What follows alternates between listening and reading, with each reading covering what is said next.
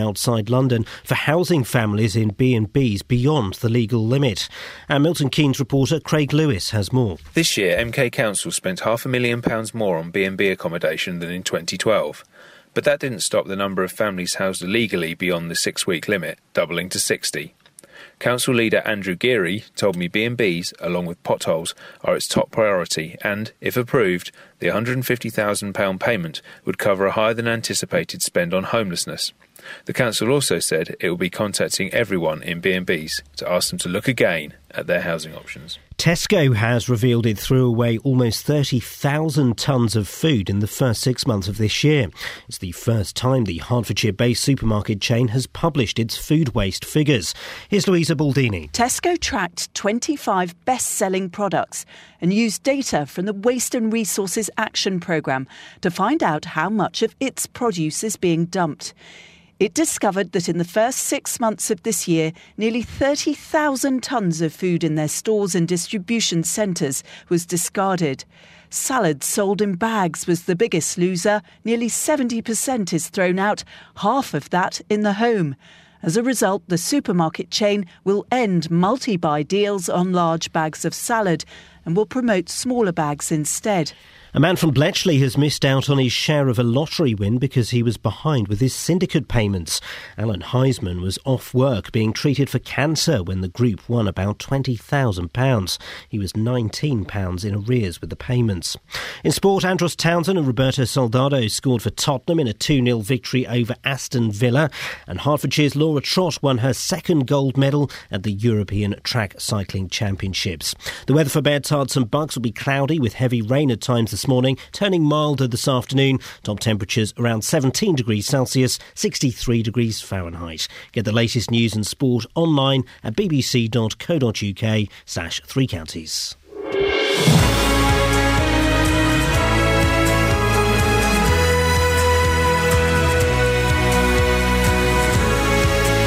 Thank you, Lee. Morning. This is Iain Lee, BBC Three Counties Radio. Lots coming up on the show today, and as always, looking forward to your calls. I say looking forward, anticipating them. Perhaps more appropriate. Now, picture this you're a local council, you're exposed for being the worst at something outside of London, so what do you do? Well, if you're Milton Keynes, you spend even more money doing that thing. We find out why in a few minutes.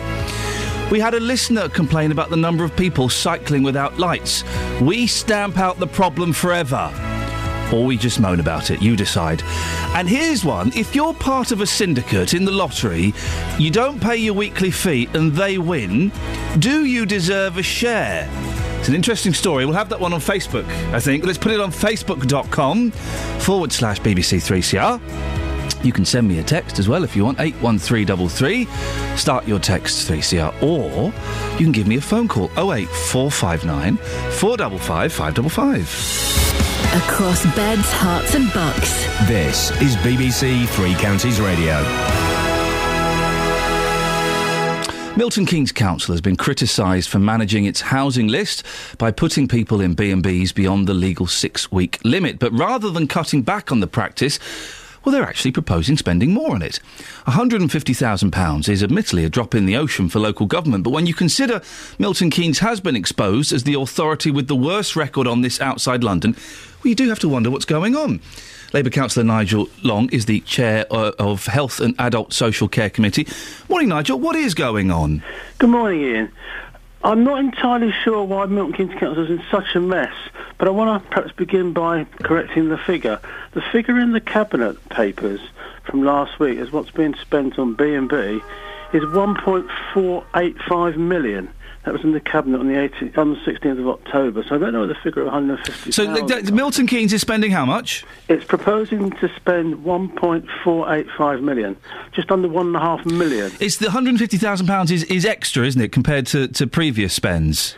Again, the papers don't say that. The papers say an extra 172,000 difference to the base budget. So that, Okay, well, 172,000. It's 172,000. Okay, let's let's correct that. I apologise. 172,000 pounds. Still nothing, is it? No, it's not, and I think it reflects a fundamental problem facing the city, not just the council, the whole city, which is there's not been enough low-cost or affordable housing built in this city over the last well, over the last decade, to be honest. You know, and so we're seeing the long-term consequences of a lack of good quality housing for people on lower incomes. That's the fundamental problem. Milton Keynes does seem to struggle more than most authorities, doesn't it? Well, the problem it's got, and this is quite a fair point, the problem it's got is that it's got a lot of people coming into Milton Keynes for work because the economy is quite buoyant. So lots of people are coming in for work. Lots of people come here because the house prices are cheaper. Lots of people come here to be near their families. So it is a, it is a fundamental problem. But the key answer is not to stick people in bed and breakfast in Wellingborough or Northampton or Daventry. The real answer is to build more homes. Simple as that. But then why have you got so many people in bed and breakfast? I think is it 62 families in bed and breakfast longer than the, the six weeks legal limit? I, I, I think that the Conservative Council that we have here has, in all fairness, been trying to deal with the problem, but it is a big problem. But they do, I think, lack a kind of what's the word? They lack a kind of commitment to really get to the bottom of this. I know years ago when I was responsible for housing, we actually stopped using bed and breakfast. And the reason why we did that was because we were absolutely committed to it. I think this council needs to, if you like, put its finger out. It needs to do two things. It needs to remove the need to put people in B&B outside of Milton Keynes so it uses temporary accommodation inside Milton Keynes. It needs to make sure that new build housing programme is huge, not just a few properties, a few hundred properties. So you're saying, Nigel, that, that, you're saying that the Milton Keynes Council isn't committed to solving uh, um, the problem of, of homelessness? Well, I think the problem is that we've had such a problem for such a long time and we're performing so poorly compared to other councils uh, outside of London, that you have to come to the conclusion they're just not doing enough. And one of the things they're doing is sticking people in one-bedroom flats. And that is a short-term bit of nonsense because at the same time as sticking people in one-bedroom council flats, it wants people to move out of houses into those one-bedroom flats because of the, the uh, bedroom tax. So you've got a couple of government policies coming together that are causing problems. Bedroom tax, lack of investment in low-cost housing, and this council is just not getting its finger out and, and stopping people being placed outside of Milton Keynes and B&B. What does the council need to do, Nigel? Spend even more money? What, what, what, do, what can they do to solve this? I think what they need to do, first and foremost, is stop London councils placing people in bed and breakfast here in Milton Keynes or in temporary accommodation here in Milton Keynes. Something like eight or nine London boroughs are trying to secure properties in Milton Keynes for the private rented sector for homeless families from London. I think Milton Keynes Council needs to sit down with those councils and say, enough is enough, you can't do that. So that's one thing it needs to do, and that would then free up some private rented properties in Milton Keynes for families who are, who are homeless. And do Milton Keynes, why do Milton Keynes accept these people from London boroughs? Is, Well, it, is it don't have a financial, or are they forced to? Uh, well, they don't have a choice in a sense because what's happening is that London boroughs, and I can name them all, places like Barnet, Kensington, Chelsea, Westminster Council, actually quite wealthy areas, are liaising with private landlords in Milton Keynes. They're placing adverts in papers in Milton Keynes saying, we want your private lets. They get a private let. They then place the person who's homeless in their borough in, into Milton Keynes. The other problem there is what happens is after six months when those lets finish, those people then become the responsibility of Milton Keynes. So I think Milton Keynes Council should put its finger out, talk to those London councils, say, you can't do this, enough is enough. Secondly, I think it needs to talk to the private landlords in Milton Keynes so that they're able to work with Milton Keynes Council first and foremost and not with London boroughs first and foremost. And most importantly of all, it needs to persuade government to allow Milton Keynes to build hundreds and hundreds of council houses. And to do that, all we need to do that is for the government to re- remove the arbitrary cap that's on our housing accounts. If that was removed, the council could borrow against its assets, build lots of homes, and we could actually stop this nonsense of bed and breakfast. Nigel, thanks very much for joining us. Labour Councillor uh, Nigel uh, Long, Chair of Health and Adult Social Care. 08459 455 555.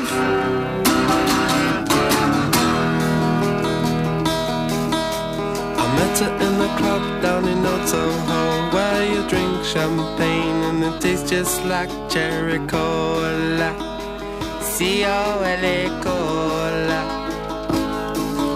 She walked up to me she asked me to dance.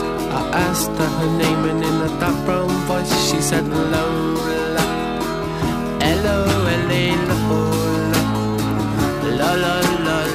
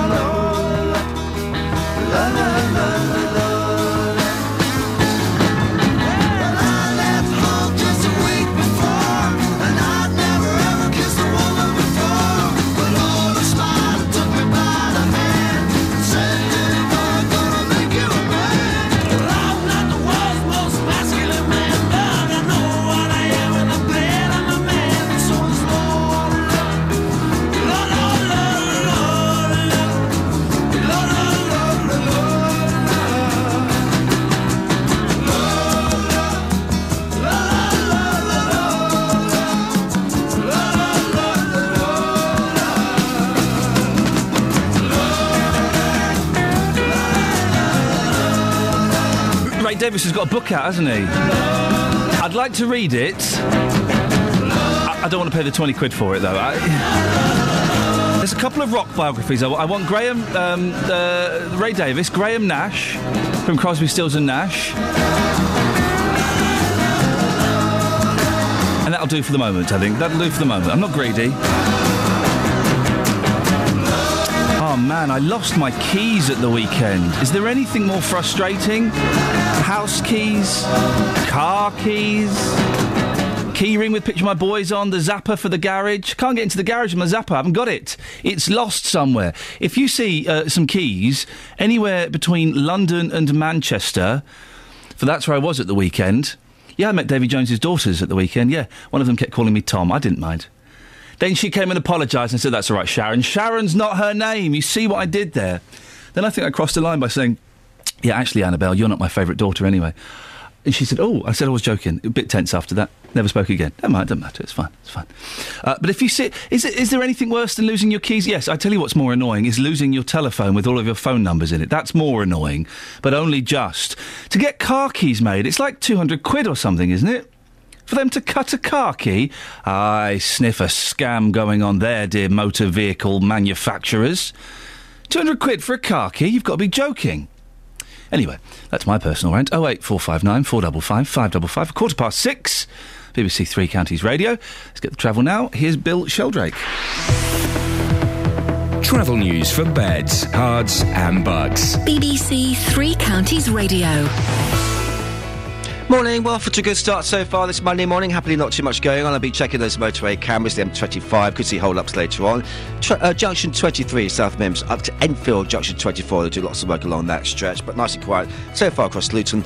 Dunstable and Watford. If you use the train to get to work, again, still looking absolutely fine. Bill Sheldrake, BBC Three Counties Radio. Thank you very much.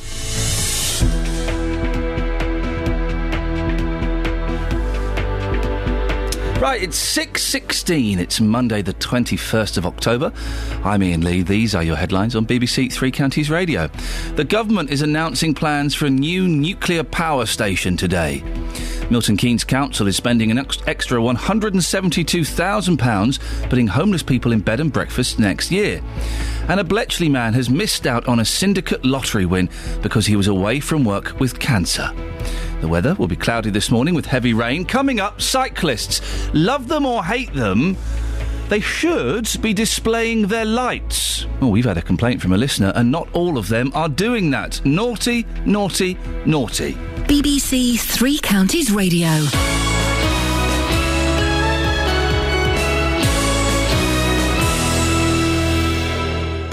Every weekday from 12, Nick Coffer brings you 30 years ago, Doug Moody set up the Greenbank Music School in Luton with a philosophy that music should be fun. It was getting other people involved, um, just doing everything. I ju- I'm just a person that just loves to do things. Nick Coffer. EOS have decided that for their September show, they'll be performing their version of the Tony Award winning musical Rent. 525,600 minutes. Quirkology follows the clumsy, endearing life of Rupert Quirk. A lot of people have actually said, you know, he's just uh, an exaggerated version of himself. Nick Coffer, weekdays from 12 on BBC Three Counties Radio.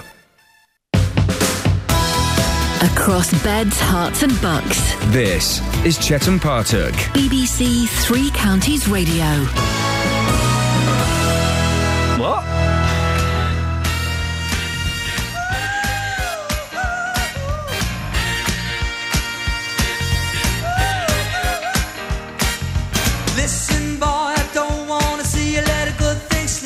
Away.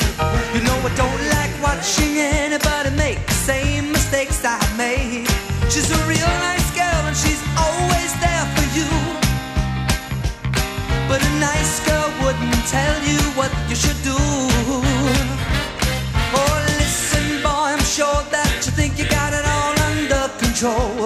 You don't want somebody telling you the way to stay in someone's soul.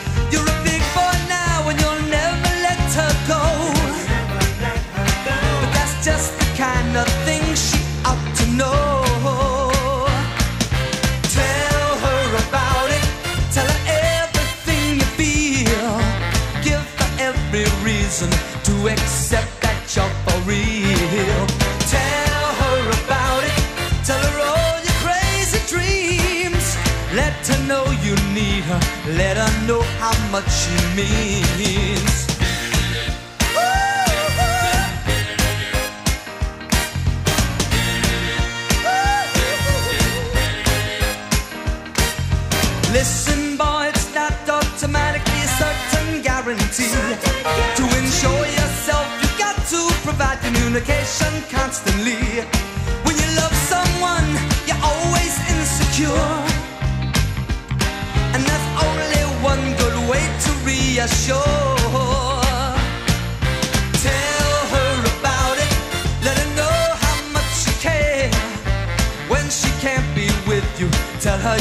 you wish you were there. Tell her about it every day before you leave. Pay her some attention, give her something to believe.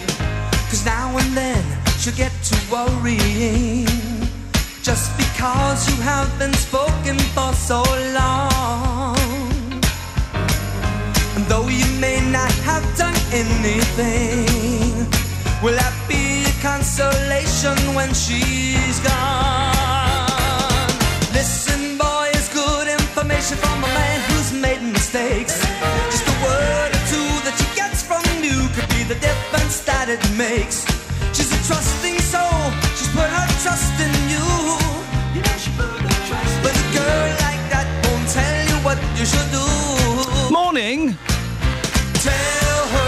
This is Iain Lee, BBC Three Counties Radio. If you want to get in touch, facebook.com forward slash BBC 3CR. You can send me a text, 81333. Start your text 3CR.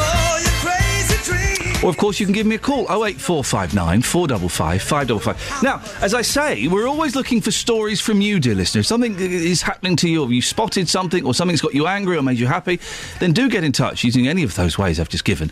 Uh, and you could be, uh, uh, your story could be featured on the show.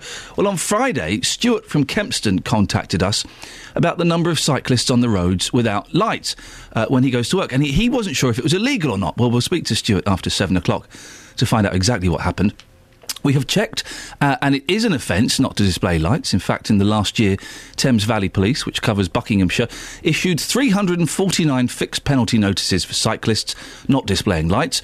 And across the three counties, there were 593 accidents involving cyclists. So I'm joined now by Doug Hook. Doug is a cyclist from Bedfordshire and writes the Cycle Hub blog. He does use lights, and it, it's looking, Doug, like you've you've cycled in this morning. Is that correct? I have, yes. What is it about bicycle? As I, I was just saying to you, I'm not really a cyclist. Every now and then I kind of dust it off and go for a little trip to the shops.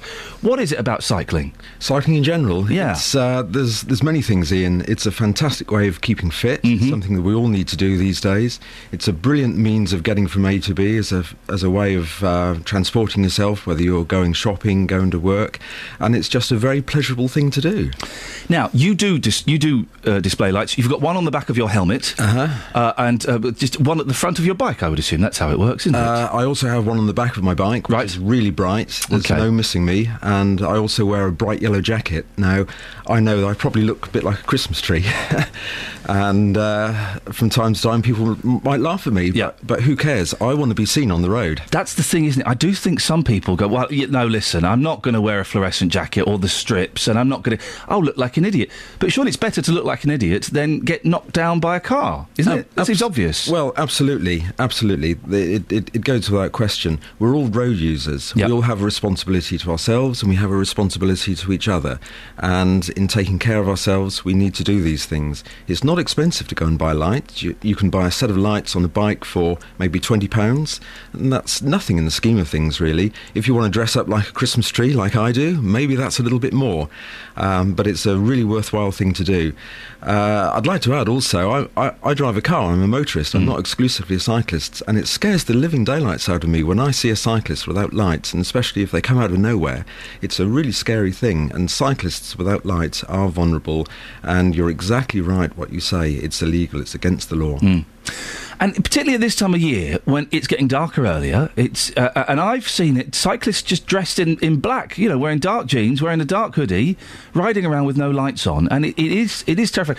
You say lights are cheap, twenty quid for a set of lights. Are they any good? Because we were just talking before uh, before you came on air that you you can buy one light for sort of 300, 350 quid. What's the difference? Well, that's right. The the bare minimum ones, the ones that's going to cost you about twenty quid, that, that that's enough to keep you on the right side of the law. Right. If you want to be really safe, I'd recommend having a, a brighter light, a, Hmm. one that's going to be a little bit more dependable. Uh, you don't necessarily need to spend three hundred pounds. On that. That's a lot on of money, light. isn't it? Yes, Yes. you could buy a bike for that. Um, normally, a little bit more will will uh, will be of benefit to you. It's not a bad thing to have a spare light as well, uh, just in case something goes wrong. You've already commented. I've got on the back of my helmet a light. They're really conspicuous. I bought that up. I, I picked that up uh, over the weekend in the local bike shop, and it makes me feel safe having Mm. that. It's a good thing to do. Do you spot lots of cyclists without their lights on? There's a few around, yeah, yeah, not too many. Yeah. Um, so I'm I'm pleased that they're being spoken to by the authorities. That's good, but there are some around. Thankfully, not many. I think they're in the minority. And do other cyclists, do cyclists kind of confront each other and say anything, or is it do you, do you just kind of note it and tut as they cycle on? I've not had any uh, experience myself of doing that. Um, whether people decide to do anything, well, that's a matter for themselves. I think it's probably more a case of checking, making sure someone's okay, they're not lost, rather than, uh, as you say, tutting, saying you're not, you, you're riding without your lights. This is a bad thing to do. I would check, make sure someone's okay if I had Now, the opportunity. Cycling divides people, and we will get people this morning phoning up saying, "Oh, get cyclists off the road." We don't want cyclists on the road; they're a menace to people. Some someone will suggest later on today, I'm sure, that cyclists shouldn't ride when it's dark. What would you say to them?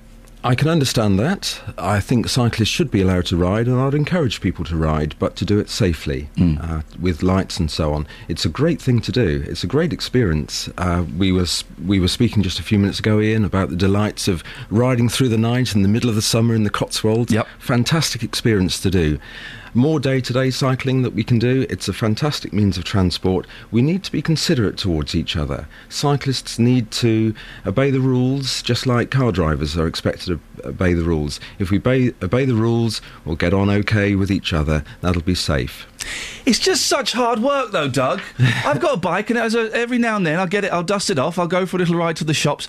Half a mile, my legs are killing me. My backside is it feels awful. Well, I know exactly how you feel. We've all started, and I've come back to cycling in recent years, and yes, I know exactly how you feel. The trick, Iain, and for anyone else, is just to build it up very slowly, and you'll soon find that that half a mile will become two miles, ten miles, very easy to do. Doug, listen, you've got a blog. G- g- give a plug for your blog. Where can people read about? What, what kind of stuff are you writing about? Well, it's called the cyclehub.net. Yep. And I blog about uh, cycling, keeping fit. It's just my own pastime that seems to be uh, seems to have a growing readership. Uh, some of my friends and I were also going to undertake a bit of a challenge next year. We're going to cycle from one side of the country to the other side of the country. This is 150 miles, all in one day. Oh dear, Doug, come on. Just sit at home and watch watch telly, for goodness sakes. Well, the last thing I want to do, Iain, is to be an, an old man in a nursing home, 100 years old, thinking, why didn't I do that? Well, I had the chance. Good for you, Doug. Nice to see you again. Thank you very much for coming You're in. That's welcome. Doug Hook. 08459 455 555 is the phone number. Give me a ticket for an aeroplane. Ain't got time to take a fast train. Lonely days are gone, I'm a going home. My baby just wrote me a letter. I don't care how much money I gotta spend. Got to get back to my baby again.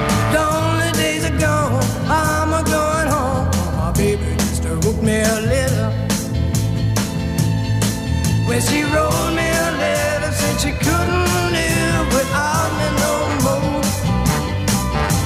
Listen, mister, can't you see I got to get back to my baby once more? Anyway, yeah, give me a ticket for an aeroplane. Ain't got time to take a fast train. Lonely a letter. When she wrote me a letter, said she couldn't live without me no more. Listen, mister, can't you see I got to get back to my baby once more? Anyway, yeah, a ticket for an aeroplane. Ain't got time to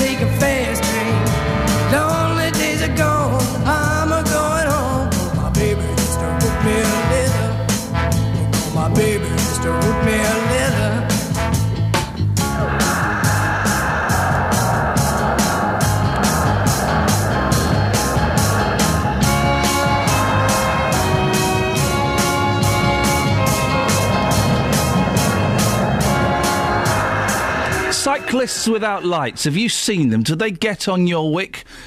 I've seen quite a few uh, in the area where I live, and it, they are a pain in the backside. The ones without, the ones with lights, good for you. Well done, excellent work. The ones without lights, what on earth can we do? Oh eight four five nine four double five five double five. Travel news for beds, Herts, and Bucks. BBC Three Counties Radio. Uh, just checking those motorways, all looking fine so far, including the M1 and the M25 up from junction 19 if you're heading clockwise uh, in the Heathrow direction. Uh, Watford looking nice and quiet as well, so basically no reported problems. And public transport, all looking fine. I've been checking those commuter routes uh, heading into London, Euston. Uh, that's all looking absolutely fine. Bill Sheldrake, BBC, Three Counties Radio. Across beds, Herts, and Bucks. This is BBC Three Counties Radio.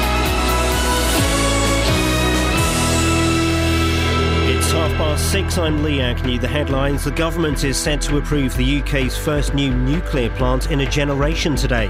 EDF will lead a consortium, including Chinese investors, to build the power station in Somerset. Milton Keynes Council is spending an extra £170,000 putting homeless people in bed and breakfast next year. It was recently named as the worst authority outside London for housing families in B&Bs beyond the legal limit. Tesco has revealed it threw away almost 30,000 tonnes of food in the first six months of this year. It's the first time the Hertfordshire based supermarket chain has published its food waste figures. And a man from Bletchley has missed out on his share of a lottery win because he was behind with his syndicate payments.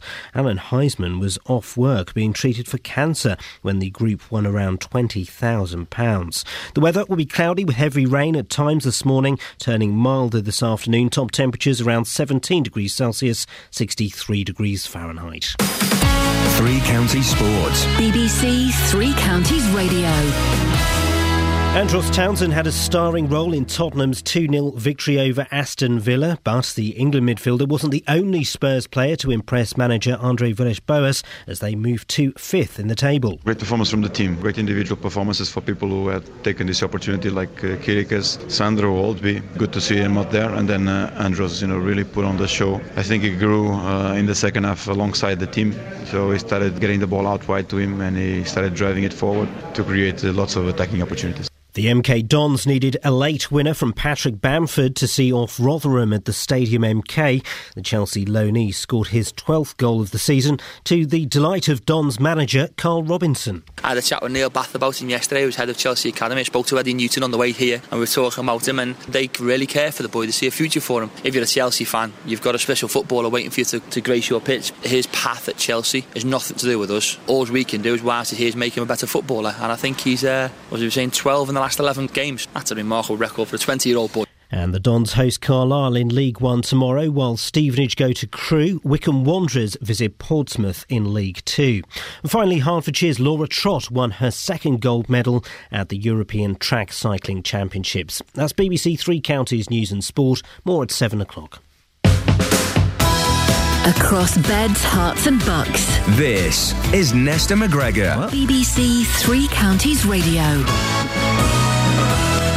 Now, Catherine Boyle joins me in the studio. Morning, Catherine. Hello. You're looking very mauve. I am. Like um, Prince, the purple pervert, the, the, the miniature pop star. He's only four foot eight. Isn't that incredible? Yeah, but he's a pocket rocket. He's a pocket he rocket. slammed a whole lot of rock and roll. I don't like Prince, but I went and saw him in concert once. Um, well, you know when he did that 21 nights, Mm-hmm. and I pa- paid a fortune, paid a fortune to get fourth row seats, fourth row seats. And he did different songs. Some nights he did hits, and some nights he did rubbish songs, and some nights he did religious songs. And uh, he was there. He was doing a hit because I was. Um, what was it? Let's say it was Raspberry Beret. Probably Raspberry Let's. Beret. Uh, no, it was Little Red Corvette. One of those two, because th- those are the only two I know. And uh, I was singing so loudly along with him that he looked at me and gave me a really dirty look, as if to say, "What are you doing? I'm Prince. I'm singing it." Just me now. Yeah, and the same thing happened when I went to see Neil Diamond once. I was singing um, "Crackling Rosie" so loudly, he gave me a dirty look. Re- like really, just stared me out. I Were you thought- singing the proper words or? I was singing, the singing it really well. I got a bit obsessed with Prince after Yeah. seeing a tribute band. He never did anything for me. No, Prince, I just thought, mm, bit, little bit of an odd person. he's a purple pervert. and you know, he was a bit scary to me as a Yeah. child growing up in the eighties. Yeah. I have to say. but yeah. When I went to Las Vegas, there was this guy um, for free in the, one of the lounges, Wow. and he was strangely attractive. Yeah. Who- And I can sort of see why people. Hang on a minute, you've, you've missed out. I'm assuming he was a Prince impersonator. He was, and he was dressed not up said as that. him, and he was tiny. You said there was a bloke in the in a You know, lounge. normally I don't go for men in like lycra Yeah. unitard, and and the sort of dancing was a little bit sexist from the girls. But it was brilliant, all in all, a spectacle. And actually, now I see what it is. He's just really charismatic, Raspberry beret. and now I love him. He did a 10 minute jam, though, ooh, Oh, really? where he spent the whole 10 minutes going, Whoa, funky London. And we then had to go, we then had to reta- reply to Prince. Whoa, funky London. My um, brother in law went and saw him as well. And there's a, there's a really good bit in the show where he got like about 20 people from the audience up on stage to dance. And so there's always people on, like, like hot women and hot guys. Uh, and they got one or two munters in just so, you know, that couldn't, he, he it couldn't be out. done. And they're all like, whoa, we're on stage with Prince. This is all. And they're all kind of dancing, and some are going up and dancing with him, and some are dancing with the backing singers. And my brother in law and sister saw him. Uh, and they got these people up on stage, and everyone's dancing. And there was one guy who just stood there, didn't know what to do.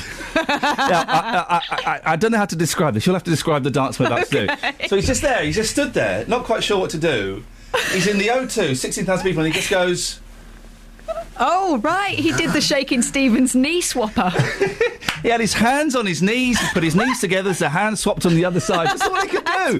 That's not very funky London, is it? no, because when you listen to Prince, you have to put your stink face on. Yeah. Don't you? That, you- that. Yeah, you've got to get down and nasty, girlfriend. Yeah. yeah, love Prince. right. I love Prince. The newspapers. Yes. What have you got? Um, something that might make you put your stink face on. Head who told parents not to smoke at school Gates is hit by hate campaign. Well, well, Not hit, well. just hate campaign. Hate campaign. A head teacher, this is from the Daily Mail, thanks Daily Mail. A head teacher sent in uh, to transform a failing primary has become the victim of a hate campaign ask, after asking parents to stop smoking at the school gates. Good for her. You know, if you're going to stop smoking once you get into the school gates, then surely you do have sort of a, a decency barrier. So Well- why do you think the kids can't see you if you're the other side of the railings? Well, there was a, a school last week, which you probably missed because uh, you weren't here, where um, they were giving, they would confiscate cigarettes off the kids, right? Then at break time, they're giving the fags back.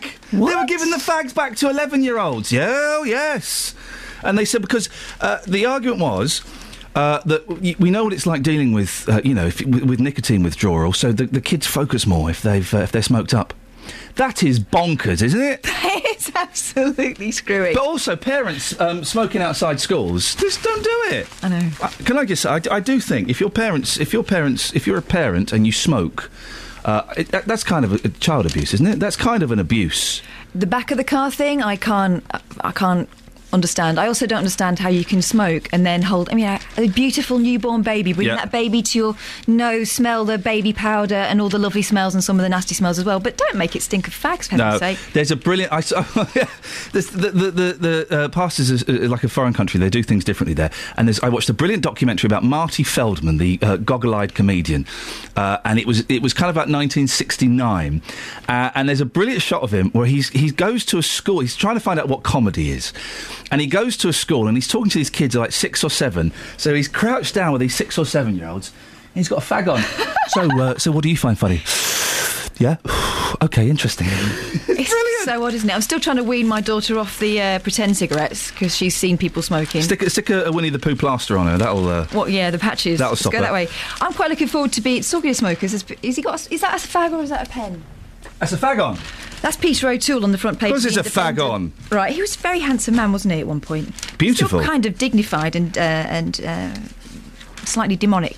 Peter O'Toole uh, has decided that he's not going to be joining in with the National Theatre's 50 year celebrations because he's 81 and he can't be bothered. Yeah. I'm quite looking forward to those years when I can just tell people to get lost. Uh, hello, is that Peter O'Toole? It's the National Theatre. We thought um, you might like jog on, National Theatre, jog on. I've done my bit. There's the, the Express, uh, a very British problem.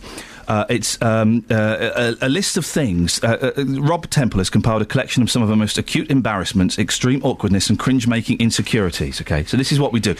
I identified with a few of these. Realising you're in the process of exiting a busy lift on the wrong floor, ploughing on regardless. Yeah, you have to. Of course you do. You can't any. Po- oh no! So you s- straight out. And you can't start making those noises that, oh, oh, eh, oh. Yeah. Just get out. Get get out and Style do it it. out. Um, uh, pausing your conversation for the duration of a journey in a crowded lift. Um, discovering that your reserved seat on the train has been occupied by someone who looks quite settled, so you decide to stand. That's what we do, isn't it? Uh, being tempted to allow your bladder to explode rather than wake a fellow plane passenger. Um, and oh, here's one. This is this is a great one. I do this. Coughing when walking down a pavement at night to indicate to the person ahead of you that you're there and that you're definitely not going to attack them. The result, they immediately think you're going to attack them. you do that, don't you? I think that might be a man woman thing. yes, man, woman. People rarely think I'm going to attack them, unless they're right. You're quite. Um, you've got. Oh no, I've started this sentence. It's pro- you got big hands. Me? Yeah. Tiny You hands. could What are you talking about? You could strangle a, an Alsatian with one hand. I would never do that. No, no, just for legal reasons, she would never do that. And any accusations in the past, let's just say that court court, uh, court case was uh, settled out of court, wasn't it? One more story, big hands. I have not got big hands. what are you talking about? I've got dinky, tiny, actually freakishly small You do? hands. Let me- I do wear hold children's gloves. Oh my God, they are tiny. Look. Yep. How do you do that? I just uh, didn't grow them. How do you type? I just fast and nifty. you got one more. Uh, I haven't got any more. Oh. hang on. Carry on. You carry on. Well, oh, Emma Thompson. Okay, you got one. She's on the front page of Yes, the paper, the yes. Times. Um, Disney Times. She's at um, a thing about P.L. Travers, the um, writer of Mary Poppins. Mary Poppins. Mary who, Poppins. Annette, again, was one of those very great sort of British type characters and told Disney to jog on more or less. Um, just because I like Emma Thompson. But that's but th- this is another um, film with Tom Hanks. Can I just? I love Tom Hanks. Well, now you think you love no, Tom I Hanks. No, I do love Tom Hanks. Why? Um, because he's like a dad. Exactly. I don't want dads in my movies. And because he was in Big. Ah. Which would never get made now, would it? Why? Because of the morning after thing. What's the He mo- was a child. Oh, and he had a.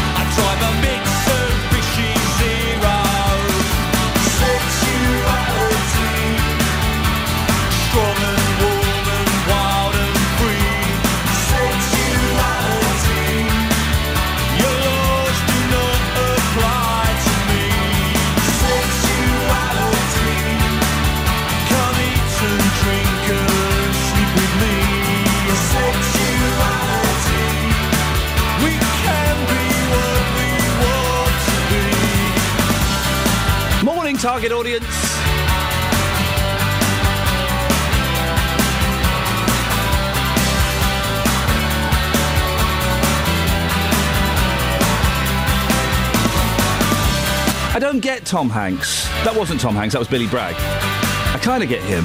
But Tom Hanks, he's just, he's too. He's nice. He's like a blank canvas, and we project what we want onto him. He doesn't act. We just project onto him all of the roles that he plays. Forrest Gump, oh my goodness gracious me. He's the Michael Bublé of acting, isn't he? Just that bland, moon faced. I'm sure he's a nice bloke. Got no secrets, nothing kinky going on, no, no, no bad habits. You know, I'm. Tom Hanks, ladies and gentlemen. I'll give you Tom Hanks. And I'm sure if I met him, I'd be charmed by him. Then afterwards, I'd think, hmm, what, what happened there? Not a lot. Not a lot. It's like it's like eating a, a, a, a crisp salad. At the time, you're kind of sort of enjoying it, but afterwards you go, hmm, I can't quite remember what it tasted of. Oh eight four five nine four double five five double five. It's a quarter to seven. Let's get the travel. Travel news for beds, cards, and bugs. BBC Three Counties Radio. Thank you. Uh, M25, right, we've got something going on actually. Some animals on the carriageway. This is anti clockwise. 17 to 16, so between Maple Cross and the M40. Watch out for I don't, I don't know what type of animals they are, but anyway, watch out for them. It's looking slow now from junction 18. Uh, some news as well for the A6 on the southbound stretch. This is at the Sharnbrook roundabout.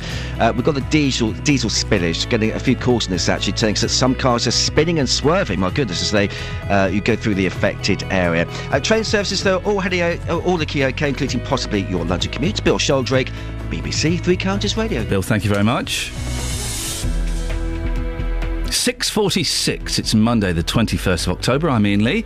These are your headlines on BBC Three Counties Radio. The government is announcing plans to build a new nuclear power station today. Milton Keynes Council is being criticised for planning to spend even more money putting homeless people in bed and breakfast accommodation. And coming up, a man from Bletchley has missed out on a syndicate lottery win because he was away from work with cancer. Well, should he have got part of that win, or the, the, the syndicate quite right to cut him out? Oh eight four five nine four double five five double five. We'll talk about that and more after the weather with Kate Kinsella. Beds, Herts, and bucks weather. BBC Three Counties Radio. Good morning. Well, we're hanging on to the rather autumnal, unsettled theme as we head through the new working week. This morning, we may have a little bit of dryness first thing this morning, but unfortunately, the rain is on its way. Some rather heavy downpours expected as well as we head through the latter part of the morning. Drying out a little bit as we head into the afternoon, but it's still staying mild. The maximum temperature getting up to around 17 Celsius. Overnight, some rain at first.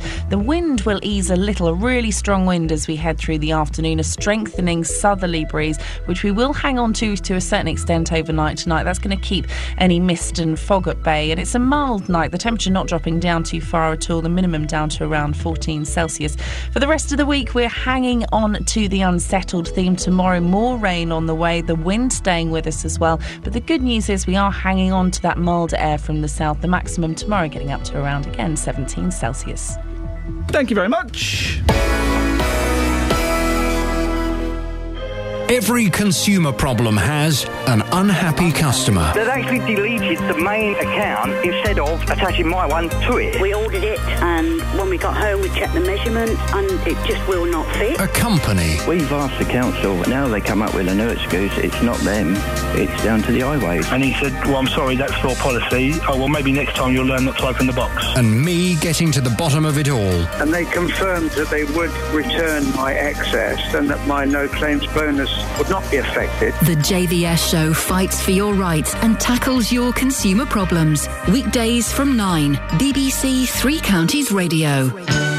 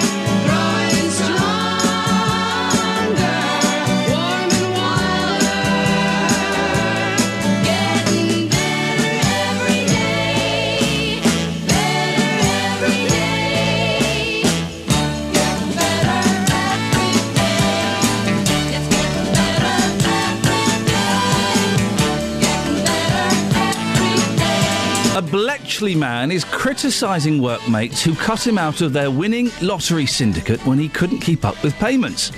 Alan Heisman heard his colleagues had won £20,000 while he was off work undergoing cancer treatment. And while he admits signing an agreement that non payment of syndicate fees would lead to expulsion, he feels they should have given him his share of the winnings. It would have been about £2,500.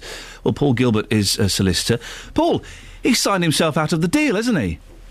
Basically, Iain, you're absolutely right. And in a way, this is precisely why having a written agreement, as this syndicate had, is such a good idea because it deals with these sorts of situations. I think often when people um, get into an arrangement like this, they think, oh, we don't need a written agreement because we're all uh, good friends, we're not going to uh, do anyone down. But then you get a situation like this, and um, as you rightly say, Iain, the agreement says if you um, if you don't pay, then you get it, then you're you're expelled. The I think the interesting question is, were they still buying his ticket? Um, be interesting to know that uh, because um, that may um, may think put things in a slightly different light. But on the face of it, he's got a problem. It's tough, though, isn't it? If I got together with Catherine here and Kelly Betts and Justin Dealey and, and Paul Scoynes and we said, "Hey, let's do, let's listen, let's join that idiot's tax. Let's let's do a lottery syndicate." But for, for one of us to bring up signing a contract, though, it, it, it would be a little awkward, wouldn't it? Yeah, well, it would, uh, and in fact, um, but but you see, in a lot of ways, in I mean, it, it's a bit like you know, why do people sign, or why do they, why do we have prenuptial agreements? Uh, you, you know, it's another one of those um, examples, such as the one you've just given, where people are, you know, they're concerned, they're worried, they don't want to upset anybody, uh, but but in the end, it gives clarity, and, and that's really the point, and and it, it's very, it, in a way, it's very for me. It's very personal because the number of times I, I speak to to friends um, uh, and they say, "Well, look, we're going to do this," and I say, "Well, have you thought about a written agreement just in case things don't?" Oh, no, no, no, that's not going to happen. We all, you know, we're all good friends, as I'm sure you are with your colleagues. Um, and then something like this. Uh, but uh, th- this fella had cancer, though, Paul. Is there not a, a certain sense of, oh, let's give, you know, he's, he's been off sick, he's been very poorly, he's been undergoing treatment? Well, uh, you know, Iain, uh, you, you're so right in the sense that what are we talking about? The difference between sharing um, £2,850 between all the syndicate members, including uh, Alan Heisman, or £2,500. Um, and if, just because you have an agreement doesn't mean that you can't take a more sympathetic view, doesn't mean you can't do something um, slightly differently. Uh, and and you're, you're quite right. It, it, although the law says uh, that uh, you know, this is the position, doesn't mean you can't take a different position. Be, you know, take a, a more compromised view. Paul, do many cases like this go to court? And, and, and if so, who, who generally wins? Well, uh, generally they they don't. Um, although in a lot of ways, an indicator of the fact that um, things like this have happened before is that these people have gone to the trouble of having a syndicate agreement.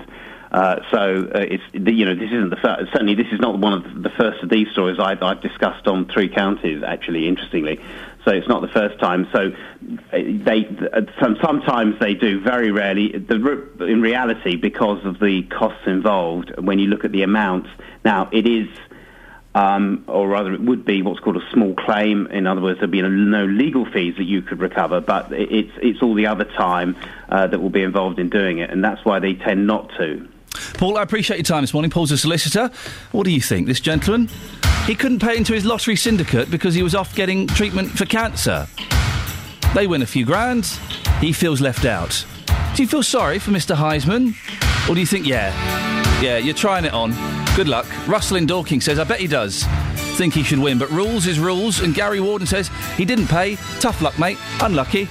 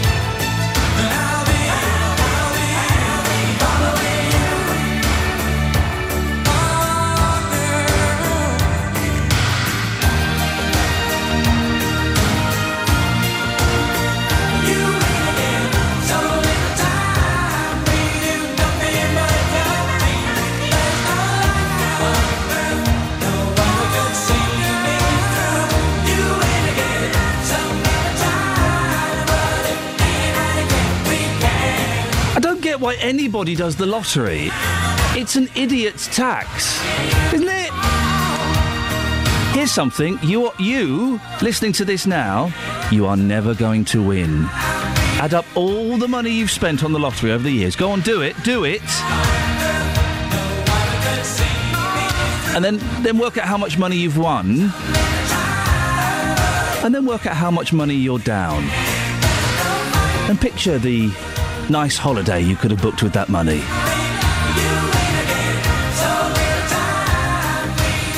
Don't touch it. 08459 455 555 is the telephone number. Right, coming up to 7 o'clock, let's get the latest travel. Travel news for beds, cards, and bugs. BBC Three Counties Radio. Well, there were some animals in the carriageway. Where is this? It was the M25 anti-clockwise, 17 to 16, but they have left you queues there. I think they've disappeared right now.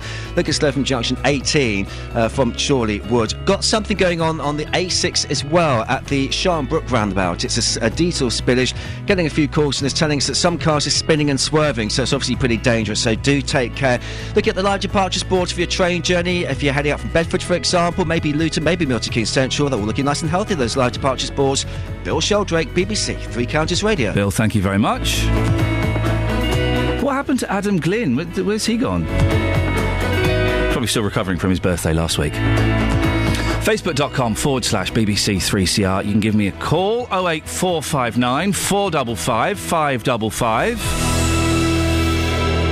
Coming up in the next hour, are politicians allowed to have a past? Well, one Labour MP has uh, written on a blog that a newspaper is trying to find some topless photos she did as a teenager. Well, politicians are allowed to have a past, aren't they?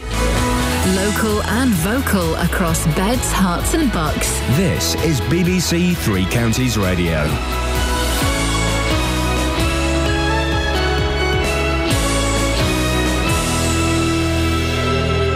It's seven o'clock. I'm Lee Agnew. The headlines plans for a new nuclear power station, more money to house the Milton Keynes homeless in bed and breakfasts, and a Bletchley man misses out on a syndicate lottery win. BBC Three Counties Radio. The government has announced the UK's first new nuclear plant in a generation. The French owned energy firm EDF will lead a consortium, including Chinese investors, to build the power station in Somerset. But Professor of Energy Studies Steve Thomas says nuclear power is expensive. If you contrast that with the renewables, where the cost curve is going down very steeply, so solar panels are getting much cheaper, wind farms are getting cheaper, nuclear seems a very uh, expensive option. Uh, and in the past, we've decided against pursuing nuclear power, and that's really why we lost our capability because the fundamental economics weren't very good. Milton Keynes Council is being criticised for planning to spend even more money putting homeless people in bed and breakfast accommodation. Recently, it was exposed as the worst authority outside London for housing families in B&Bs beyond the legal limit. Labour councillor Nigel Long, who's chair of the council's Health and Adult Social Care Committee, says it's a situation that's been brewing for some time. I think it reflects a fundamental problem facing the city, not just the council, the whole city, which is there's not been enough low-cost or affordable housing built in this city over the last, well, over the last decade, to be honest. You know, and so we're seeing the long-term consequences of a lack of good quality housing for people on lower incomes. Tesco has revealed it threw away almost 30,000 tonnes of food in the first six months of this year. It's the first time the Hertfordshire based supermarket chain has published its food waste figures. Here's Louisa Baldini. Tesco tracked 25 best selling products and used data from the Waste and Resources Action Programme to find out how much of its produce is being dumped. It discovered that in the first six months of this year, nearly 30,000 tonnes of food in their stores and distribution centres was discarded. Salad sold in bags was the biggest loser. Nearly 70% is thrown out, half of that in the home. As a result, the supermarket chain will end multi buy deals on large bags of salad and will promote smaller bags instead. A man from Bletchley has missed out on his share of a lottery win because he was behind with his syndicate payments. Alan Heisman was off work being treated for cancer when the group won about £20,000. He was £19 in arrears with the payments. In sport, Andros Townsend and Roberto Soldado scored for Tottenham in a 2 0 victory over Aston Villa. And Hertfordshire's Laura Trott won her second gold medal at the European Track Cycling Championships. The weather for Bedtards and Bucks will be cloudy with heavy rain at times this morning. Top temperatures around 17 degrees Celsius, 63 degrees Fahrenheit. Get the latest news and sport online at bbc.co.uk slash three counties.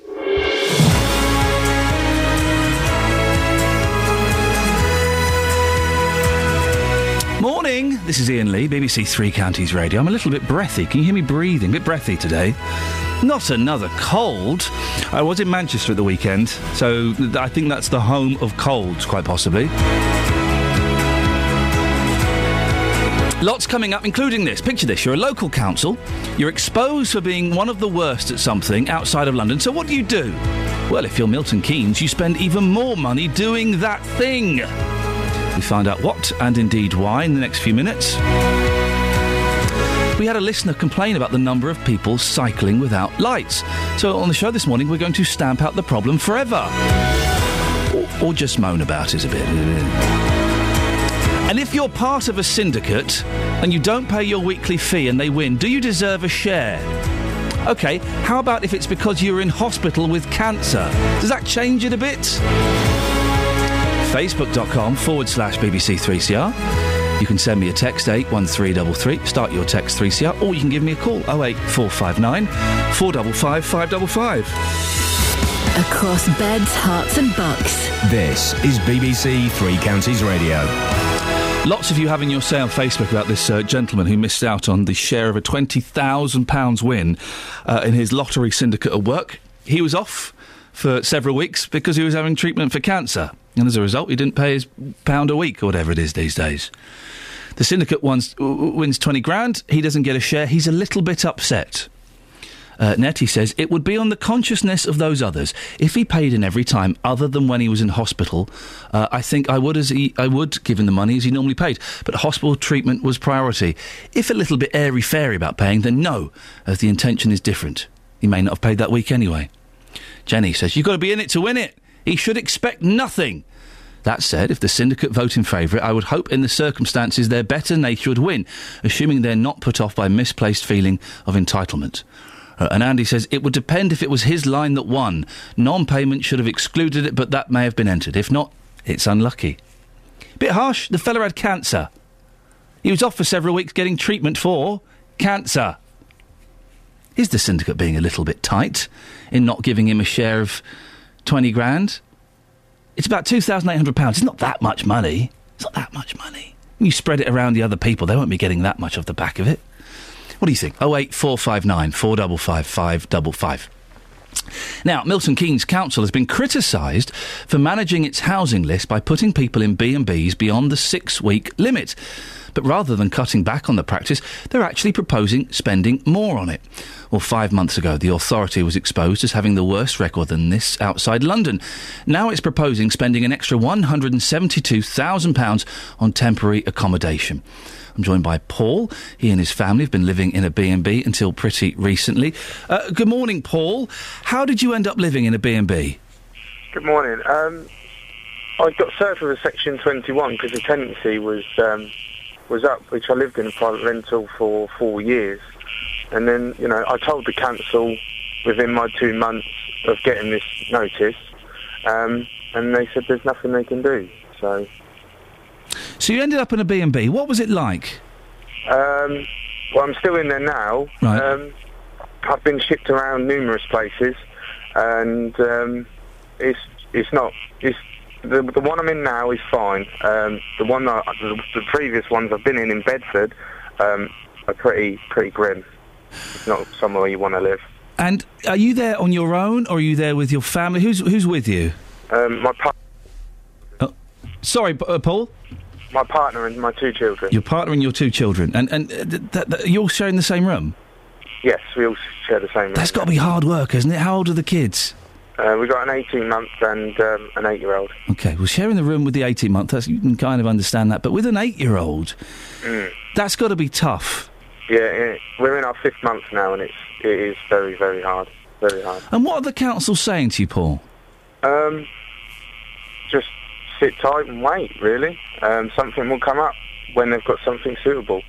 Um, but they, in previous times, they've told me lots of things that I need to sofa surf because I'm I, I work, you know, all week. Then I'm I should be able to provide for my family. So if I sofa surf, then my children would get housed quicker. Um, Wow.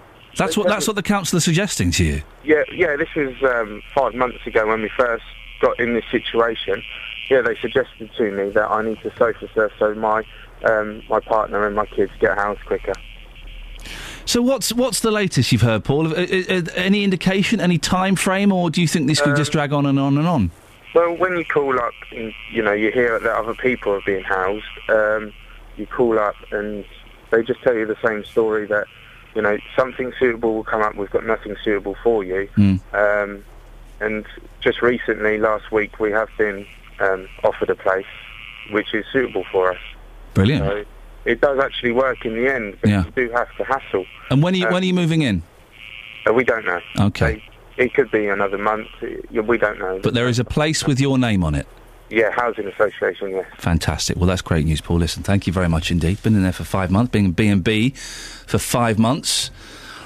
Um, it sounds a nightmare, doesn't it? Eight-year-old kid, eighteen-month-old kid, him and his wife sharing a room in a B and B. That can't be fun, can it? Oh eight four five nine four double five five double five is the telephone number.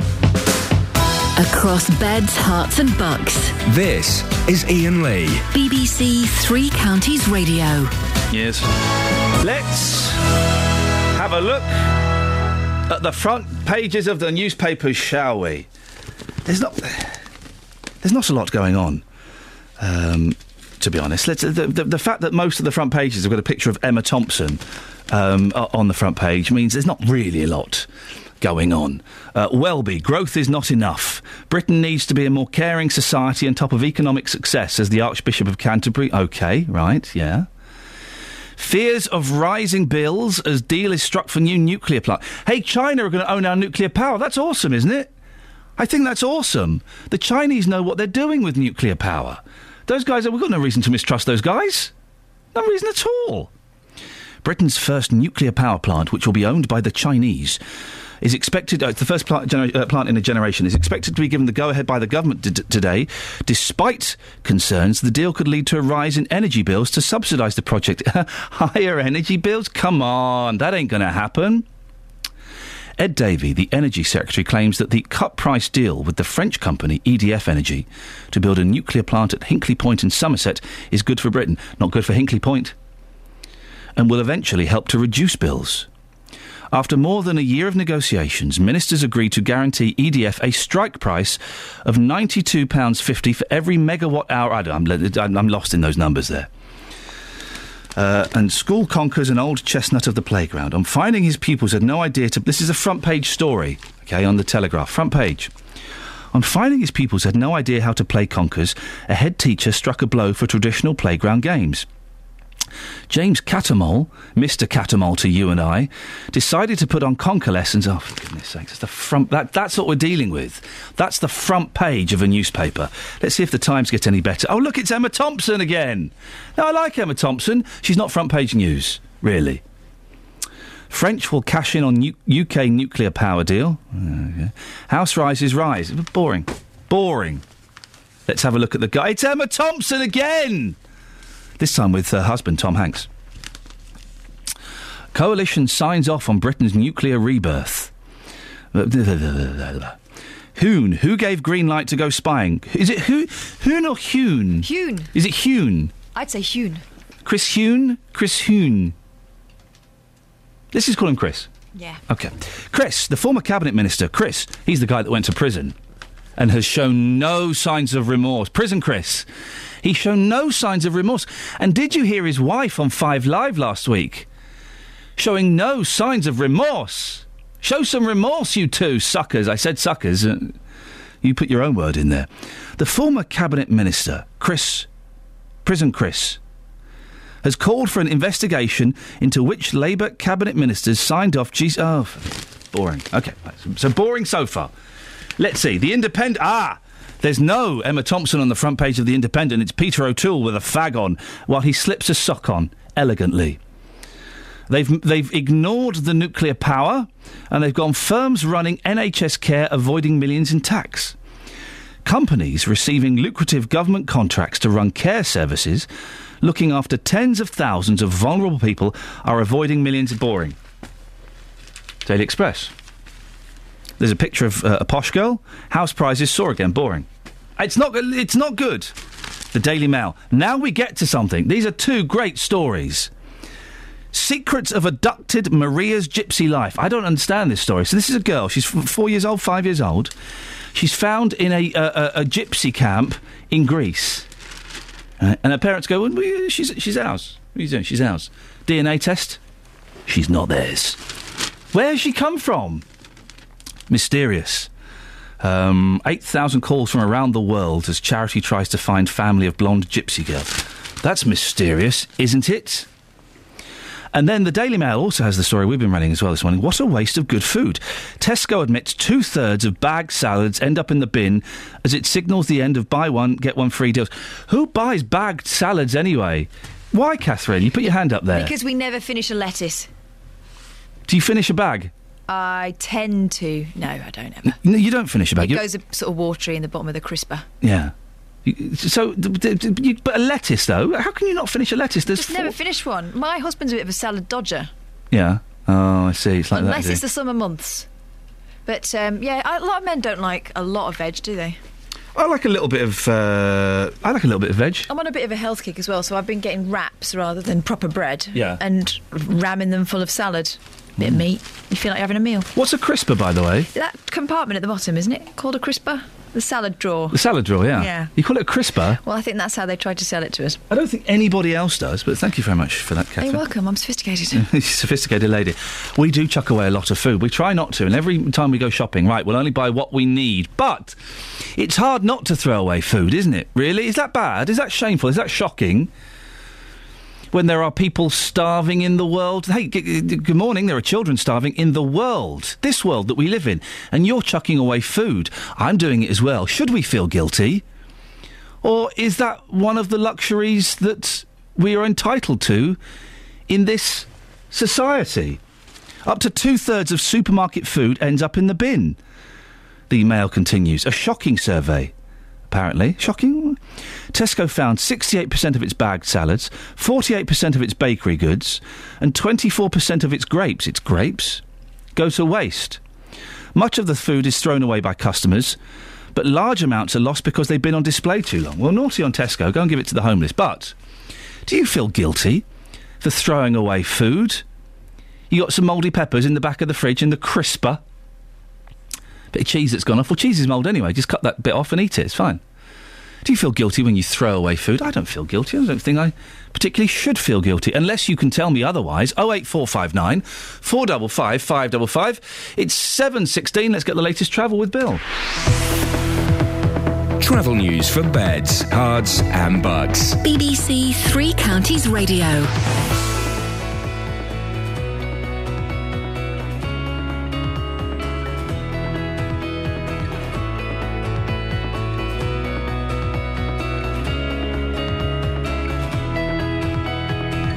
Bill's uh, Bill's Bill's done a Glen.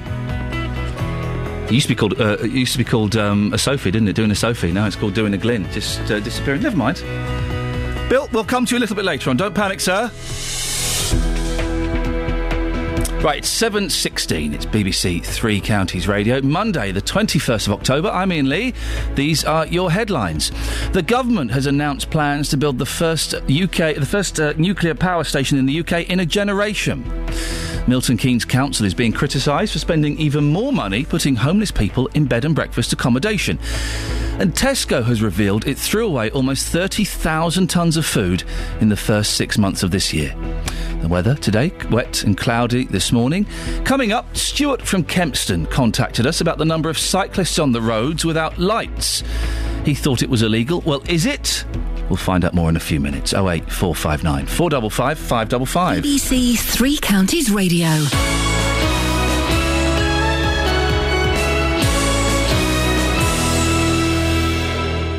Roberto Perrone on BBC Three Counties Radio. If you're at home, sit back, because this is going to be very, very interesting. You've got the selfie, the legsy, the bumsy.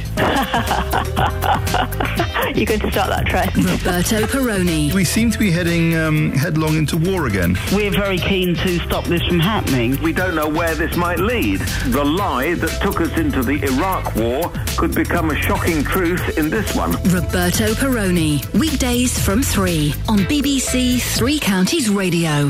It's interesting, going back to the, the, the, the Tesco story, the food that we throw away, um, do you feel guilty about it? And you do chuck away a lot, don't you? I bet all of you do. I don't think we'll find one person listening to this show this morning who doesn't throw away a portion of their groceries. Of course you do. We all do. We all buy too much. It's all cheap. It's all tempting. All those offers buy one, get one free. Oh, I fancy a bit of that. I'll have a go at that. I don't feel guilty about throwing away food. Should I? Can you make me feel guilty? Oh eight four five nine four double five five double five. But Tesco throw away thirty. Well, they threw away thirty thousand tons of food in six months. Now that that's quite uh, something, isn't it? That's a significant amount of food, and that would imply a fault on on Tesco. That has to be criminal, doesn't it? That is huge, and I'm sure the other supermarkets do it as well. Not just picking on Tesco; it's their survey. Sure, a huge number of uh, supermarkets throw away food, and that is outrageous. I think they should be doing something a little bit different. They should be managing their food a bit better. 08459 455 555 is the telephone number. If you want to give us a call, uh, you can do. Um, to, to talk about that. Do you feel guilty chucking away your food? I don't. I pay for it. I can afford it. I should budget a little bit better, perhaps. I should shop a little bit better. But if some of the food goes off and it gets chucked away, well, what's the problem? Really? In the great scheme of things. 08459 455 555 is the telephone number. If you want to give us a call, you can also go to Facebook as well, facebook.com forward slash BBC3CR. Or you can send me a text as well, 81333. Start your text uh, 3CR. Call 08459 455 555. BBC Three Counties Radio. Um, 08459 455 555 is the telephone number if you want to give us a call now. On Friday, Stuart from Kempston contacted us about the number of cyclists on the roads without lights when he goes to work. He thought it was illegal. Well, I've just looked outside. It's very, very dark still at 20 past seven. And it is annoying, isn't it? Cyclists without, without lights. How are we supposed to see them? Well, Adam Rayner is a motoring journalist. Good morning, Adam. Good morning, Iain. Now, it is illegal for cyclists to travel without uh, bike lights on, but yet I see it, I'm sure you see it so often. Well, it's uh, it's one of these things that, that, that does come and go with the seasons, and of course, along with uh, I've actually noticed motoring behaviour get a little bit stroppy and grumpier, and oh, the summer's over, and people aren't spacing even their, their rush hour driving out well. Um, the cyclists' um, manifestation of that is that they're not bothering to get lights because, well, it's not properly winter yet. And I've, it, it, for me, it's on the, uh, the the office run of an afternoon that uh, I've been noticing it, and a little bit afterwards, just people gunning around and, and no lights. And it's it's I get the the actual feeling. I wish I could take the image that I can see and show these people's parents because of the cost and effort they've invested in actually raising them to that point. Um, because they're being more than cavalier with it. It's it's terrifying the, uh, the the fact that they come looming out of the darkness. That was one on the road on a BMX with a black frame, in a black jacket, with black jeans, and a huge sense of entitlement. I just couldn't believe it. It Yeah. was uh, But Adam. I bet he looked cool though, didn't he? Um, I, I just got a moment's fear, and, uh, and thank God he was out of the way. But uh, And listen, cyc- my, my uh, father-in-law, who's an excellent cyclist, he tours the world cycling. He's very uh, professional at it. Well, he's not a professional cyclist, but he's very good at it, and he always wears lights. He got hit by a car in the dark, even though he had his lights on. So, you know, you, the, the cyclists need to be doing as much as they can to ensure their safety, to ensure drivers' safety, and to make sure that we can see them. Absolutely, the uh, the cheapest little accessory is one that uh, even some great big grown-up motorcyclists use it, and uh, it's called a Sam Browne. You don't have to have magical clothing, but but this little bit that goes round your middle over your shoulder. Um, Oh, is that the strap type thing? Yes, absolutely. Sort of reflector belty strip thing. Why is it called a Sam Browne? Do you know, I've no idea. I should, I, should- I should look that up. I've got the internet in front of me. If I was a girlie, I could dual task. But Exactly. that is- can't be named after Joe Brown's daughter, Sam. Anyway, uh, should the cyclists d- d- do they need to start taking more responsibility on the roads? Because we're, we're encouraging people, aren't we, to, to get on their bikes, to save fuel, be good for the environment, all of that. And there are more cyclists around. Should do they need to be a bit more responsible now, and maybe start looking at insurance and registrations and things like that? Oh dear, you're picking a scab with that one. Um, they are the only road users with all of the rights, even a chunk of the infrastructure, but absolutely none of the uh, financial and identifiable responsibility. Um, I'd like to see them all with a little plate.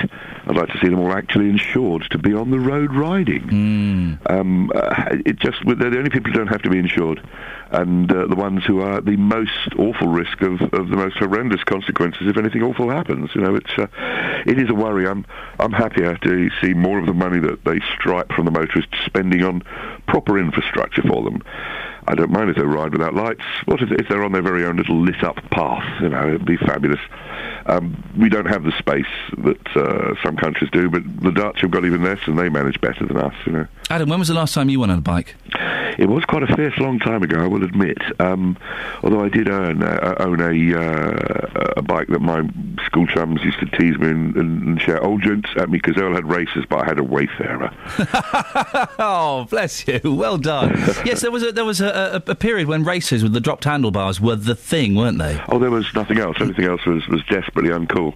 Um, but the uh, the advent of the all-terrain bike, and uh, just before that, the BMX. Actually, I was just at the right age to bitterly resent the BMX because I, I had a bicycle that I used to sort of take to the park, and uh, you know I damaged my old Wayfarer in the end, sort of jumping it and things, and bent the frame, and yeah. it would have been great. But I was just that bit too old. It was like outgrowing conkers and moving to a house with a tree full of them. You know. Adam, thank you very much indeed. Motor, motoring journalist Adam Rayner, always a pleasure. Now, um, Justin Dealey has been out and about talking to people about this. It's been described as a disgrace, Justin. yes. At the very least, it's a pain in the backside. Mm, what have people been, inconsiderate. Yeah, what have people been saying about this? Well, the, the majority of cyclists that I've seen this morning do actually have lights on their bikes, so that's a good thing. We're going to hear from some cyclists who don't in a moment, but but at first, these cyclists they do have lights, and I put the question to this man: What did he think about other cyclists who don't have lights? Here's what he had to say. Well, I don't think it's a very good idea. Um, I, I always use, use lights and I try and use cycle lanes as well. Um, this morning on my way in, everybody had lights on, um, so it's very, very rare. Um, I guess it's mostly those that cycle on the pavement. I mean, it's not actually an offence. Isn't it? It's not, believe it or not. Do you think it should be made an offence if you're riding a bike, you must have lights on? Um, I don't think it's necessary. I think that if you don't use lights, you're being a bit stupid, quite frankly. Uh, so, do you need to have a law to prevent you from being stupid like that? I'm not sure you do, really. Uh, Matt, on your way to work this morning, on your bike, and you have got lights on. Do you often see cyclists with no lights at all? Sometimes. How does that make you feel, knowing that you're doing the right thing but they're not? Uh, it's quite. I feel good, but I'm still worried about them if they're going to crash. What would you say to any cyclist listening to this right now who does go out without their lights on? What is your message to them? Make sure you keep the lights on. Always put your lights on the bike so you've seen. That, well, that is excellent advice from, from that young gentleman. Make sure you've always got your lights on. So you see, just to clarify, Justin, I think it is an offence hmm. to, to ride without lights on. It's a very grey area, though, isn't it? Well, I'm not sure. We, we, we're getting conflicting advice. If someone knows for sure, 08459 455 555. I think it is an, an offence because uh, Thames Valley Police have issued 349 fixed penalty notices in the last year. So that would imply it is. Okay. But w- if anyone can phone up and confirm f- uh, one way or t'other, please do let us know. Now, you mentioned um, that you spoke to. Did you speak to someone without lights? Yes, I found a couple of those this morning. So we've heard from the responsible ones.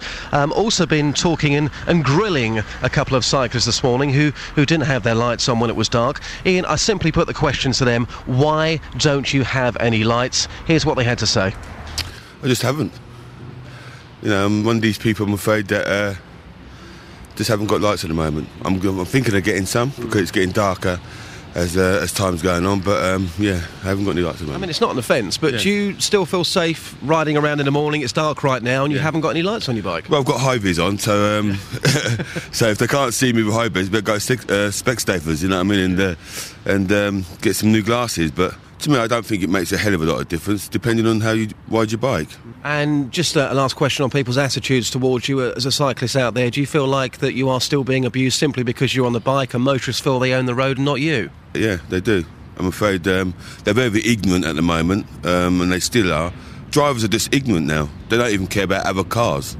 You know, they'll pull out in front of a car and might even look where they're going, and they expect people to stop. Then again, to flip that coin, they might say you're ignorant because you haven't got any lights on your bike. That's a possibility, but I'm afraid, you know, who's who's who's got the, the more power, the car or the bike? And basically, if they knock me down, then you know I- I've got no defence, whereas they have got defence. You know what I'm saying? That's the problem. Uh, my mum keeps telling me to. Um, unfortunately, I do ride on the pavement, so not on the road. I don't feel it necessary. I could wear a high vis, I could have lights. Uh, I don't really need them. I mean, what would you say to anybody listening to this who says that you are a danger to our roads because you're not having lights on your bike? Well, the street lights on 24 7. Almost my whole way, I'm, I'm lit the whole way by street lights. Uh, if it was too dark for me to see, then it's too dark for them to see, it's too dark for me to see, and I couldn't see, then I wouldn't be riding there. So anybody who accuses you, and I put this in the nicest possible way, of being an idiot because you don't have any lights on your bike, you would firmly dispute that then? I would firmly dispute that and advise them to stop walking on the path or strongly advise them to open their eyes when walking. All right, I'll say it. They're idiots for not having lights on their bikes. Well, do you know what? You will uh, be strongly advised by that man to uh, stay off the pavements. If there, Incredible. there are street lights on, if- you should go to Specsavers, as one of the gentlemen said. Get a listen, get a grip. It's about road safety. You need these bicycles. They appear from nowhere. You need to be able to see, them. and it's not just because so you can see them in front of you. It's so you can see them a little bit ahead of you. It's so you can see them uh, if they're maybe possibly coming around a bend. You can see the lights. You can see them. Iain, I can only talk. Oh, he's got. They've got me angry. Those two fellas, Justin. I, I know, I know, and a lot of people, I'm sure, will be angry as well. I can only talk fr- from my experience of working with you. Whenever we've gone out and spoken to cyclists, it's almost like the world owes them a favour. I'm just talking about the people that I have spoken to in the past, and those sort of excuses for me, I'm, I'm afraid.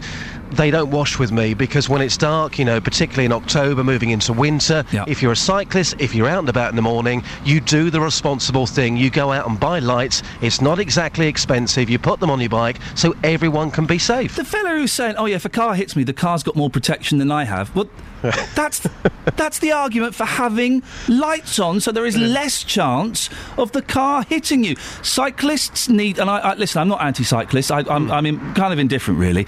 But cyclists like that get on my nerves. They need to take responsibility for what they are doing. Iain, it's not rocket science. If it's dark and you're on your bike, you have lights on. It's as simple as that. I don't see what the problem is. I thought you were going to make that rhyme. if it's dark and you're on your bike, you need to have lights. if can you make a like. little rhyme before nine. great. Uh, J- uh, Justin, that was cracking. We'll, do you know what? We'll play that second uh, piece a little bit later on because that, that, I, I, I need to hear those two gentlemen again.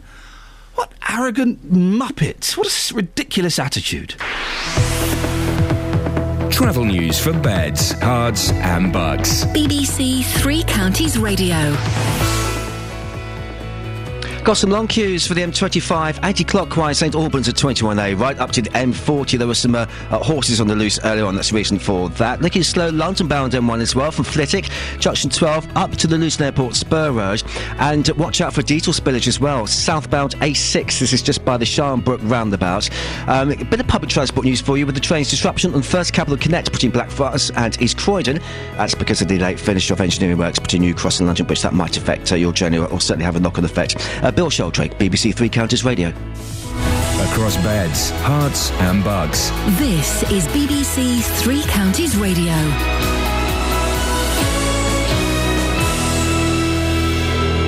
It's half past seven. I'm Lee Agnew. The headlines The government has announced plans for the UK's first new nuclear plant in a generation. It'll be built by French company EDF and backed by Chinese investors. Milton Keynes Council is being criticised for planning to spend even more money putting homeless people in bed and breakfast accommodation.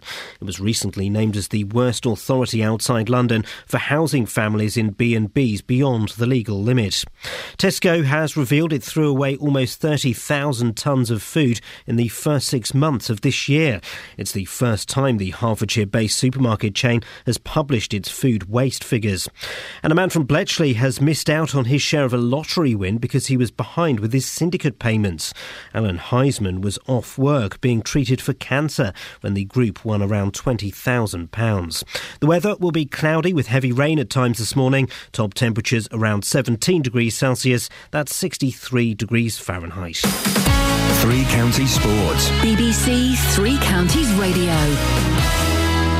Spurs are fifth in the Premier League after winning 2 0 at Aston Villa. England midfielder Andros Townsend got the opening goal for Tottenham. I've just been uh, just been dying to get back out on the pitch. Obviously, the, the, the positive press was nice, but uh, you don't want to get too carried away. It's just all about playing football, and I was desperate to get back on the pitch, and, and I've got a goal today, and I'm delighted. The MK Dons needed a late winner from Patrick Bamford to see off Rotherham at the Stadium MK.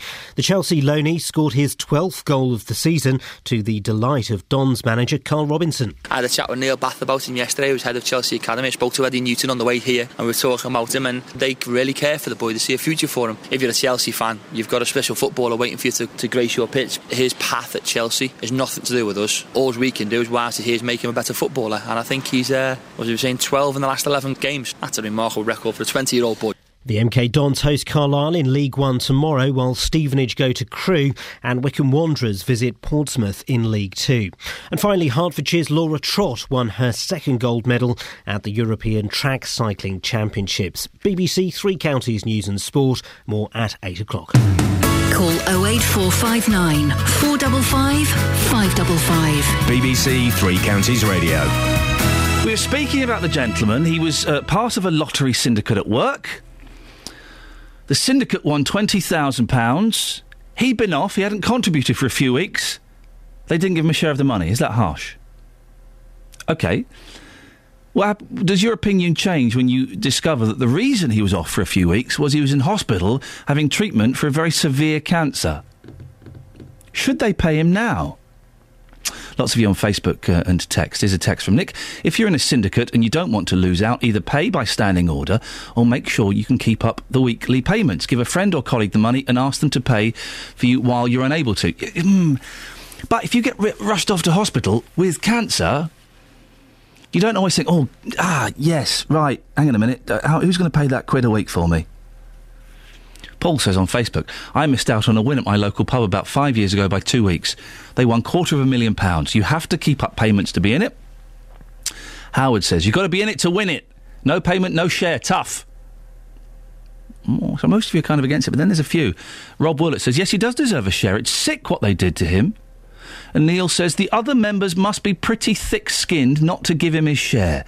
The guy had cancer. That's got to be a pretty good reason to do the right thing. What do you think? Oh eight four five nine four double five five double five is the telephone number if you want to give us a call. Now we were talking about bicycles. A cracking piece there from Justin Dealey where he spoke to two cyclists who don't wear lights when they're cycling, don't have lights on their bike when they're cycling. It's not their responsibility. They're not a danger to the road. No, no, no, no, no, no. It's, it, it's, it's up to other people to see them. If you can't see them, then you need to go to Specsavers, said one of them. Yes, Specsavers. Well, Paul Scoins, uh, political correspondent here, has uh, sent me a very angry email. Those gentlemen don't speak for me or other cyclists. Bunch of twits. Thank you, Paul, for that. Paul, Paul is a cyclist. He spent uh, a lot of money on some lights recently. Dennis is in Dunstable. Good morning, Dennis. Good morning, Mr. Lee. Good Iain, Iain by name. You- Well done. You've learnt my name at last, Dennis. Well, I didn't. I thought you'd forgotten it when you asked me if I knew who you were. I Well, uh, always have my name sewn into the back of my pants, so if I do Understood, forget, I can have a little look. now then, Yes, sir. Uh, you asked about Sam Browne. What was Sam Browne? Sam Browne was part of an officer's rig out in the army because he had to support a lot of things on his belt, a sword and God knows what else. So they had this thing across his shoulders so his belt wouldn't fall down. But who Sam Browne was, I'll never know. However, the other thing is, you're on about the nuclear power business with the, the Chinese. They already own part of the country. In the end, if we don't, if they don't like what we're doing, like talking to the Dalai Lama, will they switch the power off? Are you there? Goodbye. Dave, say hello. Hello, Dennis. Hello, Dennis. Hello, then. Um, Are you the other gentleman who gets at him? From the Yeah, from- yeah. I, I'm the. Congratulations. Oh, thanks, Dennis. Good morning, Mr. Lee, Iain.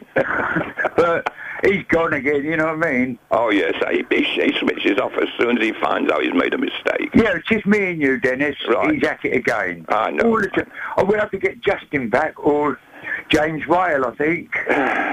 Yeah. You, yeah. you can talk to James Whale, you know what I mean? Yeah. You can talk to him, but he's not listening. Well, no, well, I, I, if, I can't say he's just go to Specsavers. What's the what's the hearing aid people? Well, you can get you can get your ears tested there as well. Yeah, well, I think Mr. Lee should do because I think he's got ear problems now. Yeah. Um, well, It's what do we talk? What, what do we talk about, Dennis? Yeah, I quite agree with you. Yeah, the Chinese will switch us all off. Well, they're buying up the con- they're buying up the world. They do little jobs all over the world, and they and people are so good they let them have all the oil that they want to make. Yeah. So in the end, we're going to be getting all these Chinese who come over here and buy our goods. And China, they- they hold quite a lot of Britain to start with. We'll be exporting their goods back to them. Yeah, I know, Dennis. And I, I, I come on the radio talk about bikes. Did you have a bike years ago, Dennis? I did have a bike years ago. Right. You had mud guards. Yes. And we had to have a reflector by law on the back mud guard. Correct. Yeah. And reflectors on the on the pedals at the back. Yeah. Well, that was all part of the deal when you bought That's right. Yeah. And you you had um, a dynamo at the front for lights. Yeah, that's right. That were, uh, you put onto the wheel and it, you give you lights. That's right. Yeah. What, what, what have uh, happened to those bikes? Well, people want, they don't want to buy, they want to buy cheaper bikes, they want to be with it, they want to wear funny clothes and a big hat. Uh, yeah, but, you- but, but Dennis, do you hear, do you notice when these people ride bikes without no back mud guard, all the mud's all up the back of their coats or shirts or jumpers, and it, it makes you laugh. You just think, well, what's going on? Like here on Three Counties Radio. Hello, am I, on? Excuse me. Hello. Hello. Hello. Who are you, Mother? Hello. Can you hear me, Mother? Hello. Am I on? it seems we're having a, we're having a radio conference now. Yeah. Now, now, look, Sam Browne. Can I give you the origins of the Sam Browne? Are you ready for it? Hello? Sam Browne was a general. Hello? Sam Browne was, was an army fella. He ended up as a general around about 1880s, I think it was. But he got his left arm blown off um, in, in action. And because officers wore the sword, sword on the left, he then couldn't hold the scabbard to, to, to, to pull out the sword to go into battle. So they used to have a thick belt round the waist in those days. So he took the um, uh, step of adding a strap going over the right shoulder, uh, which is what army officers wear these days. It's known as the Sam Browne belt, Brown with an E on the end, by the by. Um, so that's what anything, any, any, any of those reflective things these days are known as Sam, Sam Browne belt. But anyway, don't get me started on cyclists, because have you ever, ever, ever seen a cyclist who wants to turn right and sticks his hand out or looks over his shoulder? He'll stick his hand out, but he won't look over his shoulder. What do they right, think we are, mind readers? No, no. The cyclists of today, mate, are, are shambles. Majority. No, I'm not saying all of them. I could, What I couldn't understand is that they're the ones that are going to get bad habits. Not that I wish to run them over, although most of them probably deserve it, but they, they just stick their arm out, turn right, and they don't look over their shoulder. I don't understand it. I really don't.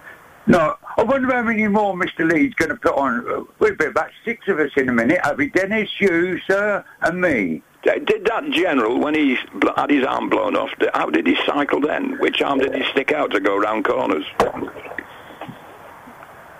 I don't know, Dan. yeah.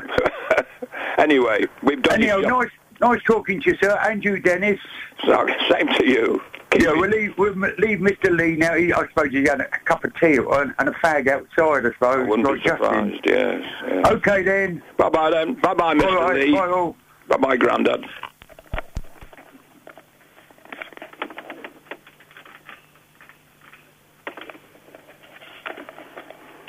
The sound of silence.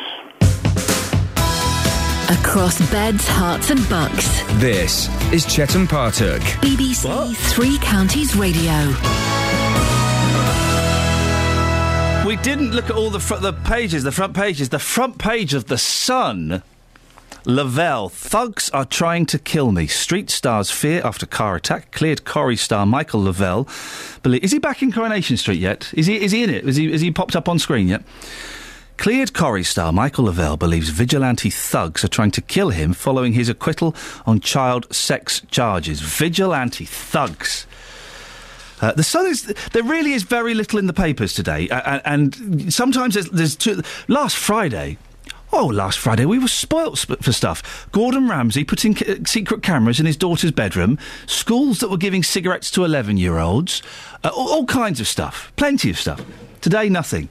The Sun is doing a Yeti story as though it's 1982. Michael Le Vell, mm, okay. Kate Moss without a top on. I'm just flicking through here. Um, d- d- what's his name? Damon Albarn in Africa. Really? Really? Um, and, and uh, there's, absolutely nothing in the papers at all. If it's like this all week, I'm having another week off. I, I can't. I can't work. I can't work with this. I can't work with these people.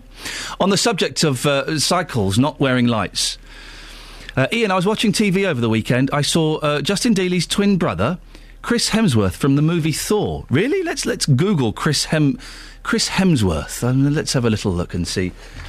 I'd be surprised. Chris Hem if he's in the movie Thor, he's probably a good-looking fella. Oh, I could, the, uh, yeah, I can see what you mean. If Justin Dealey were good-looking and, and chiselled, then yes, he would look like Chris Hemsworth. Hemsworth had the same lion hair, mane open neck shirt down to his hairy chest. He was tall, funny, and quite handsome. Your doppelganger is that chap on the TV programme Truckers. Now, uh, who's that? The fact he hasn't got a name worries me. My, my doppelganger is normally Marlon Dingle or Ralph Little. Uh, Ron says, I'm all for lights on bikes, but some lights are so bright, it's like a car with a full headlight on. I've not seen those. And Rob says on the text, I'm going to drive my car with no lights on, but I'll glue my high vis to it. After all, it's 10 times bigger than the bike, so you should see me easily. Yes, point taken, Rob. We had, um, I don't know, like Matt Damon and Liberace. Do I. Li- oh, Justin does. Okay, I thought you were saying I do. Still not watched that. I'll watch that this week. Uh, we, we, some cracking audio from Justin earlier on speaking to cyclists. Some cyclists had their lights on, but the, the arrogance of two cyclists who didn't have their lights on because, hey, it's our duty to spot you. And that's a great point, Rob. Cars are much bigger. So why should cars put their lights on? Because if you don't see them as a cyclist, then it's your fault. Facebook.com forward slash BBC 3CR. Uh, send your text 81333. Start your text 3CR. And also on the subject of throwing away food, I do it. I'm not ashamed of it, really. I buy the food, I- I'll, I'll do what I want with it. No one has been able to phone in yet and convince me that what I'm doing is shameful, shocking, and wrong.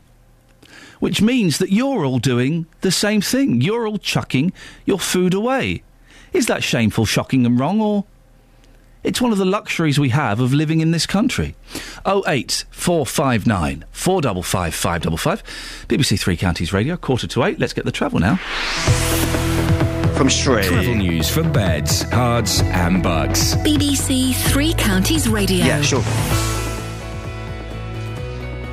Well, we just heard from Sri. Uh, the M1 southbound heading towards London, of course, junction 12 is at a standstill. There must be some reason for that, I would have thought. So we're looking to that before you immediately, Sri. Cheers for that update. Uh, also, uh, on the M40 London bound, just before junction 3, reports of one lane blocked by an accident. Uh, again, we'll chase that one up. And the M25 hadn't quite recovered uh, earlier uh, because of some loose horses earlier, I should say, from junction 21A St Albans up towards the M40 turn off. And watch out for a It's Monday morning, isn't it? Uh, that's the A6 southbound at the Sharnbrook roundabout, and a bit of disruption for the trains between Blackfriars and East Croydon because they've been a bit late finishing those uh, engineering works. Bill Sheldrake, BBC, Three Counties Radio. Thank you, Bill. Right, it's 7.46. It's Monday, the 21st of October. I'm Iain Lee. These are your headlines on BBC Three Counties Radio.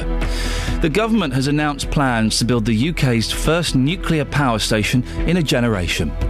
Milton Keynes Council is being criticised for spending even more money putting homeless people in bed and breakfast accommodation.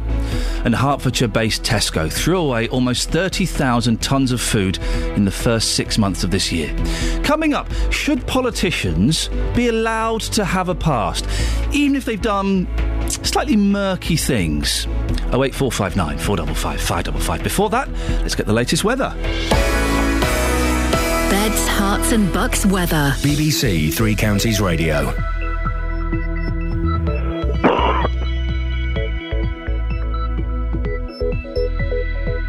Nope, no weather. BBC Three Counties Radio. You have no idea what it's like for the businesses up here. Local and vocal. We're at the situation where we cannot pay invoices that were due in August. Um, as a result, we cannot buy stock for the Christmas trade. Across Beds, Herts and Bucks. I mean, I've lived here 30 odd years, but you can't go out no more. I used to go down the bingo. You don't go anywhere. People on planes who are really large should pay for two seats because they take up all the space. Local and vocal. Across Beds, Herts and Bucks. This is BBC Three Counties Radio. Now, should politicians be allowed to have a past, even if they've done maybe slightly murky things? The Labour MP, Gloria De Piero, has written on her blog that a newspaper is trying to find some topless photos she did as a teenager. She's talked openly about them before and has never made a secret of them, but says politicians shouldn't have to worry about what they did in their youth when they run for office. Well, what do you think? Should politicians be whiter than white from, uh, th- from their youth onwards? Or are they allowed to have experimented? Oh wait, 459 455 555. Kate Ironside is a lecturer in journalism at the University of Bedfordshire. She was also an editor for the BBC at Westminster. Good morning, Kate. Should we care what a politician has done as a teenager? I don't think not what they've done as a teenager. I think you have to allow people a past. And I think what's really disturbing about this story is this is something that um, she had done when she was 15. How many of us, if we put our hand on our hearts, could say that we had behaved perfectly throughout our teenage years? Very, very few. And you want human beings in Westminster, not some kind of, uh, you know, cleaned up identity kit type. I think there's a far more troubling issue is what teen, what politicians get up to as adults. I think that is legitimate areas for inquiry, but what they get up to as children. I think leave well alone. And is there is there anything that they could have? I mean, supposing they um, smoked a joint as, as a seventeen-year-old at a party, should should should we know about that? Should that be held against them? Well, it becomes a valid point if they are voting on the legalisation of drugs. Um, then it is a legitimate a- area of inquiry. I think the key here is what they have done as a minor, i.e., under 18, or what they have done over 18. I think that's where I would draw the distinction. If they are under 18, you know, that is the past. If they choose to make it public, then then fine, and then they can't, they shouldn't be complain if people report it. Um, but you know, in the case of say, you know, taking a joint when you're 17, if you do not wish to disclose it when you are voting on it when you are 45, I think that is fair enough. But once you're post 18, no, then you should be upfront. Okay, so, so, if you'd had the joint at seventeen, that's fine. You were a child. If you had it at nineteen, um, And then- it's a horrible fine line, isn't it? Yes, isn't it It's just? a horrible fine line. Um, but life is made up of horrible fine lines, and we have to draw the line somewhere. Um, it, you know, it, it is a te- you know, are you substantially different when you're 19 or 18 to you are when you're 17 and a half? Not, you know, but we have to draw the line somewhere.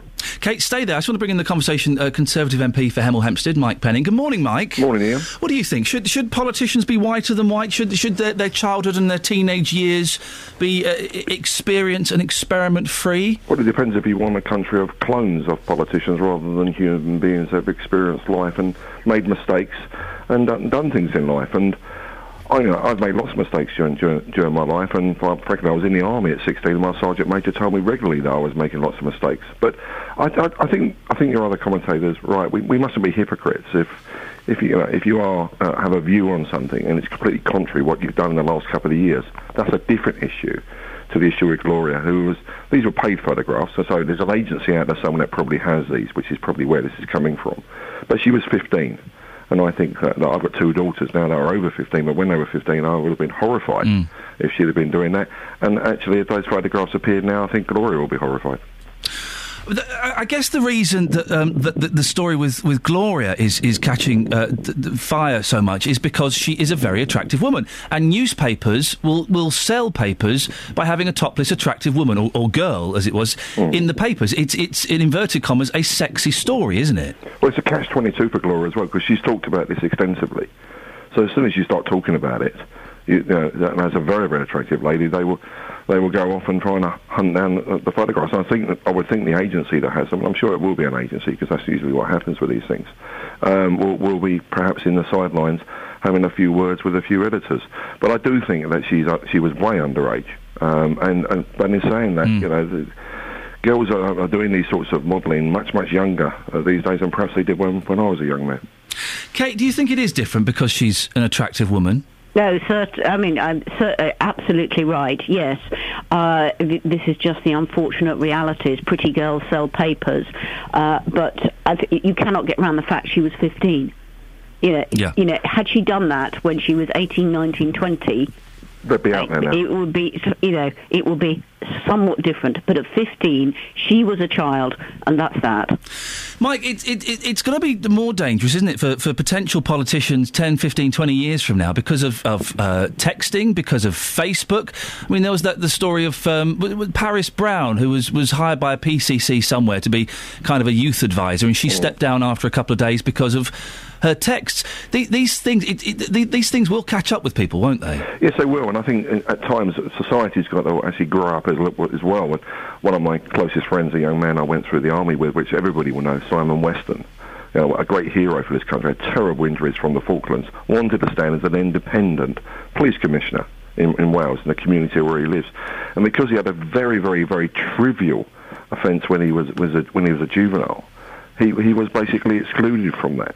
And I think that's what's really wrong as well. You know, we, we, we cannot just turn politicians or people that want to represent us into clones. No one's perfect. We all make mistakes, and perhaps I've made more mistakes than many.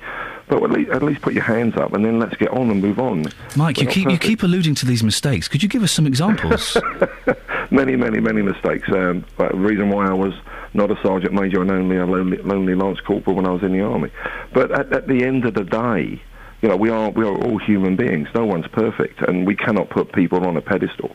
This country's great at putting people on a pedestal and then knocking them down, aren't they? Mm. Um, but we mustn't have clones as possible. We've got to get individuals from the community coming through, because if we don't, it'll be the worse for every, everybody, I think. Kate, what about politicians' kids? We, we sometimes hear stories of, of the children of, of MPs um, behaving badly, behaving inappropriately, uh, and quite often the, the, the MP themselves are judged for the behaviour of their children. Is that fair?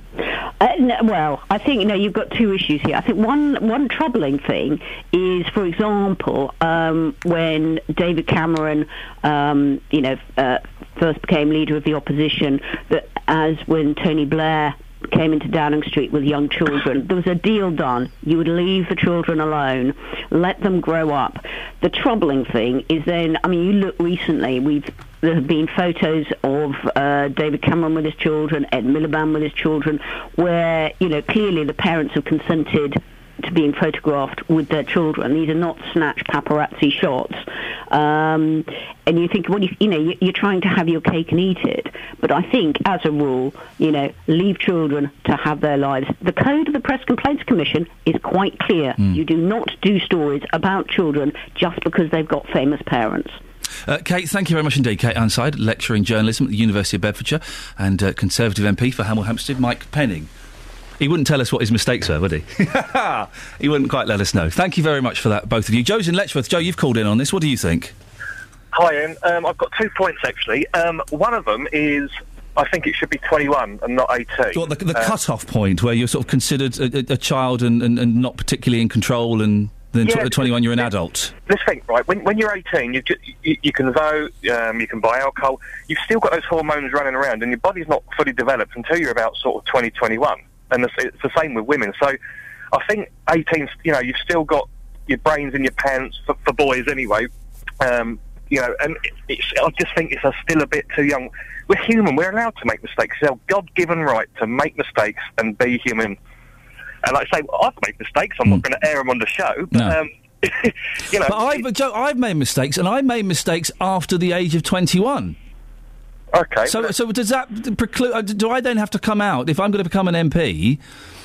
Which you never know. Do I then have to come out and go well uh, and list them all? At the age of 23, I did this. At the age of 26, I did this. Or, or does No. the fact does the fact that I don't ha- don't do those things anymore uh, and have moved on? That should be enough, shouldn't it?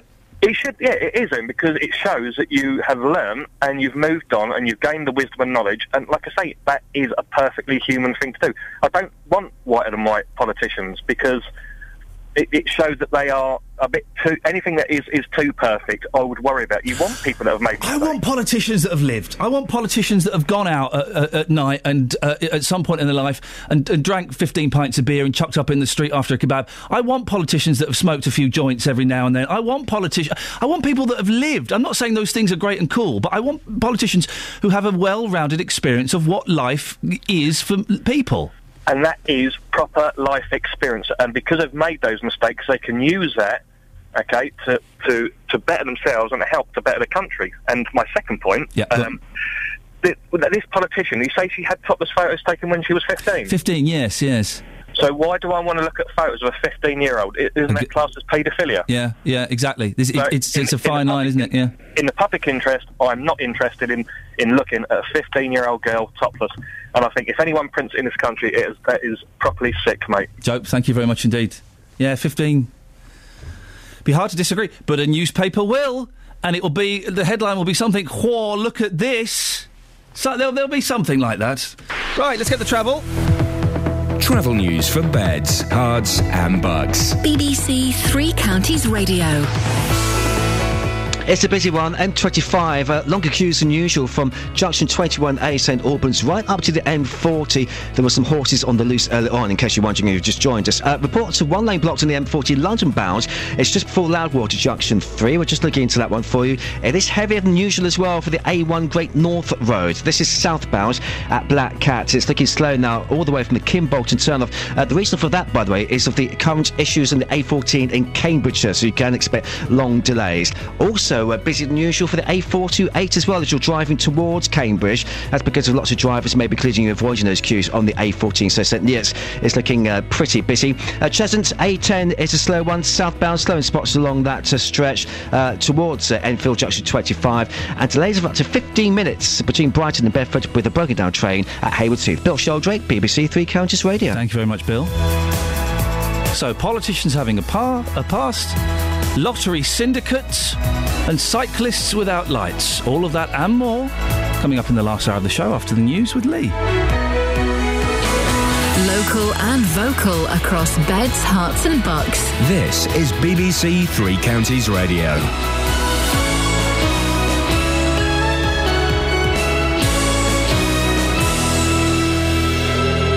8 o'clock. I'm Lee Agnew. The headlines A new nuclear power station is given the green light. Tesco admits a huge amount of its food gets wasted. And a Bletchley man misses out on a syndicate lottery win. BBC Three Counties Radio. The government has announced plans to build the first new nuclear plant in a generation. EDF will build the power station backed by Chinese investors. But independent energy consultant Dr. Craig Lowry says the cost will mean higher bills. the guarantee price um, will ultimately be um, be met through consumers' bills. And certainly, you look at the policies that the government has put forward. And really, what, what they are very much about is about um, slowing the rate of increase of uh, energy bills, not really um, cutting them per se. It really is about managing the, the, the, the upward increase in bills that the government is expecting. Milton Keynes Council is being criticised for planning to spend even more money putting homeless people in bed and breakfast accommodation. Labour councillor Nigel Long, who's chair of the council's Health and Adult Social Care Committee, says the situation's made worse by people who aren't from the new city. What they need to do, first and foremost, is stop London councils placing people in bed and breakfast here in Milton Keynes or in temporary accommodation here in Milton Keynes. I think Milton Keynes Council needs to sit down with those councils and say, enough is enough, you can't do that. Tesco says it's addressing the problem of food waste by changing some of its in store promotions and displays. The supermarkets revealed it dumped almost 30,000 tonnes of food in the first six months of this year. A couple accused of abducting a four year old girl found at a Roma camp in Greece will appear in court this morning. Tests prove the man and woman weren't the child's biological parents. But their lawyer, Kostas Katsavos, says they were given the girl by another woman. Our uh, client's claim is that we never abduct this child. We've just adopted. We're in the middle of uh, investigation. We hope that tonight or tomorrow we are uh, we will find the mother. A man from Bletchley has missed out on his share of a lottery win because he was behind with his syndicate payments. Alan Heisman was off work being treated for cancer when the group won around £20,000. Solicitor Paul Gilbert says the fact Alan signed an agreement that he'd be out of the syndicate if he didn't keep up with payments means he doesn't have a leg to stand on. The number of times I, I speak to, to friends um, uh, and they say, well, look, we're going to do this. And I say, well, have you thought about a written agreement just in case things don't, oh, no, no, no, that's not going to happen. We all, you know, we're all good friends, as I'm sure you are with your colleagues. But on the face of it, he's got a problem. In sport, Tottenham are fifth in the Premier League after a 2 0 win at Aston Villa, and Hertfordshire's Laura Trott claimed her second gold medal at the European Track Cycling Championships. The weather will be cloudy with heavy rain at times this morning, turning milder this afternoon. Top temperatures around 17 degrees Celsius, 63 degrees Fahrenheit. Get the latest news and sport online at bbc.co.uk slash three counties.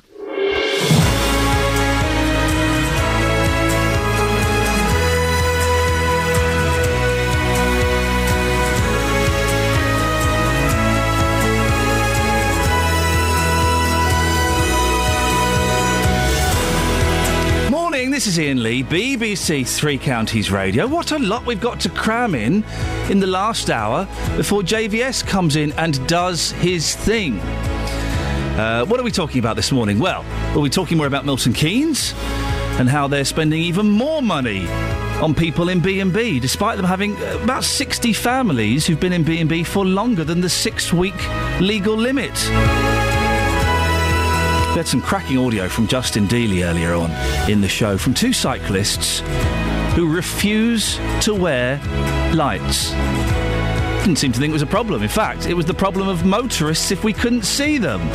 We'll play that audio a bit later on. What do you think? Should cyclists be forced to wear lights? We're talking there about politicians and should they have a pass. Well, at what age do you become responsible? Is it 18? Is it 21? Is it 24? Facebook.com forward slash BBC3CR. You can send me a text, 81333. Start your text 3CR. Or you can give me a call, 08459 455 555. Across beds, Herts, and Bucks. This is BBC Three Counties Radio. Milton Keynes Council has been criticised for managing its housing list by putting people in B&Bs beyond the legal six-week limit. But rather than cutting back on the practice, they're actually proposing spending more on it. £172,000, excuse me, is admittedly a drop in the ocean for local government. But when you consider Milton Keynes has been exposed as the authority with the worst record on this outside London, you do begin to wonder what's going on. Here's Labour councillor Nigel Long talking to me earlier on with his theory. I think what they need to do, first and foremost, is stop London councils placing people in bed and breakfast here in Milton Keynes or in temporary accommodation here in Milton Keynes. Something like eight or nine London boroughs are trying to secure properties in Milton Keynes for the private rented sector for homeless families from London. I think Milton Keynes Council needs to sit down with those councils and say, enough is enough, you can't do that. That's one thing it needs to do, and that would then free up some private rented properties in Milton Keynes for families who are, who are homeless. Well, that was uh, Nigel Long speaking to me a little bit earlier on in the show. I'm joined now by Andrew Geary. He's the Conservative leader of Milton Keynes Council. Morning, Andrew. So, what is going on? Um, I think actually that uh, what, I, what I've heard from Nigel is just about what I would expect to hear from Nigel Long, whose government it was that actually allowed this practice to happen. Okay, well, it's, it's happening now. So, what, what, what can we do to stop it? Right. Just sitting down and talking to London boroughs is not the way that we can do this. The fact is that we have got to work with the private rented sector to make sure that we get the first calls on the properties that London boroughs are currently doing. Now, that might sound easy, mightn't it? And it's actually something we're doing. But what it means is that there's got to be a radical change in the practices of how local authorities work and actually how rent is paid. This is a difficult and complex... Well, Andrew, explain. There'll be people.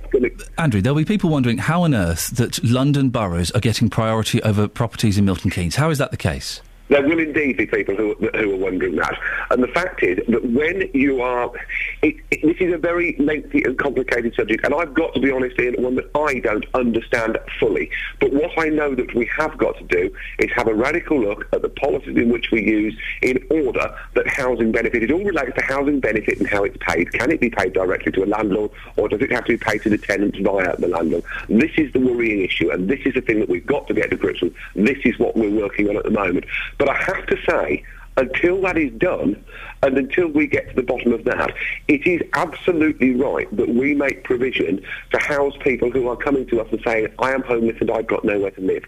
If we don't do that, then we are in dereliction of our duty, and I wouldn't wish to be coming on your programme and justifying why we've got a massive homeless in Milton Keynes that haven't got a bed at night. But there will be people listening, uh, living in Milton Keynes or living in B and B's in Milton Keynes, who'll be furious that, that people from London are, are ahead of them in the queue.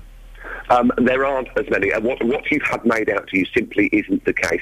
There are London boroughs who are looking to do it. There are London boroughs that we have staved off and managed to get them, thanks to the help of some people, and indeed including members of the Labour Party who wanted to work to us on that, not make cheap politics about going on the radio and talking about it as Nigel Long does if people want to get together and work with us to stop this, then they jolly well can.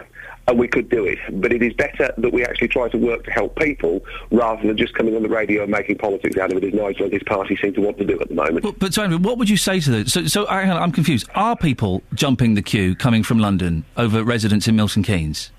There are London authorities who are looking at Milton Keynes to house people because they think they can deal with the private... Is it happening now?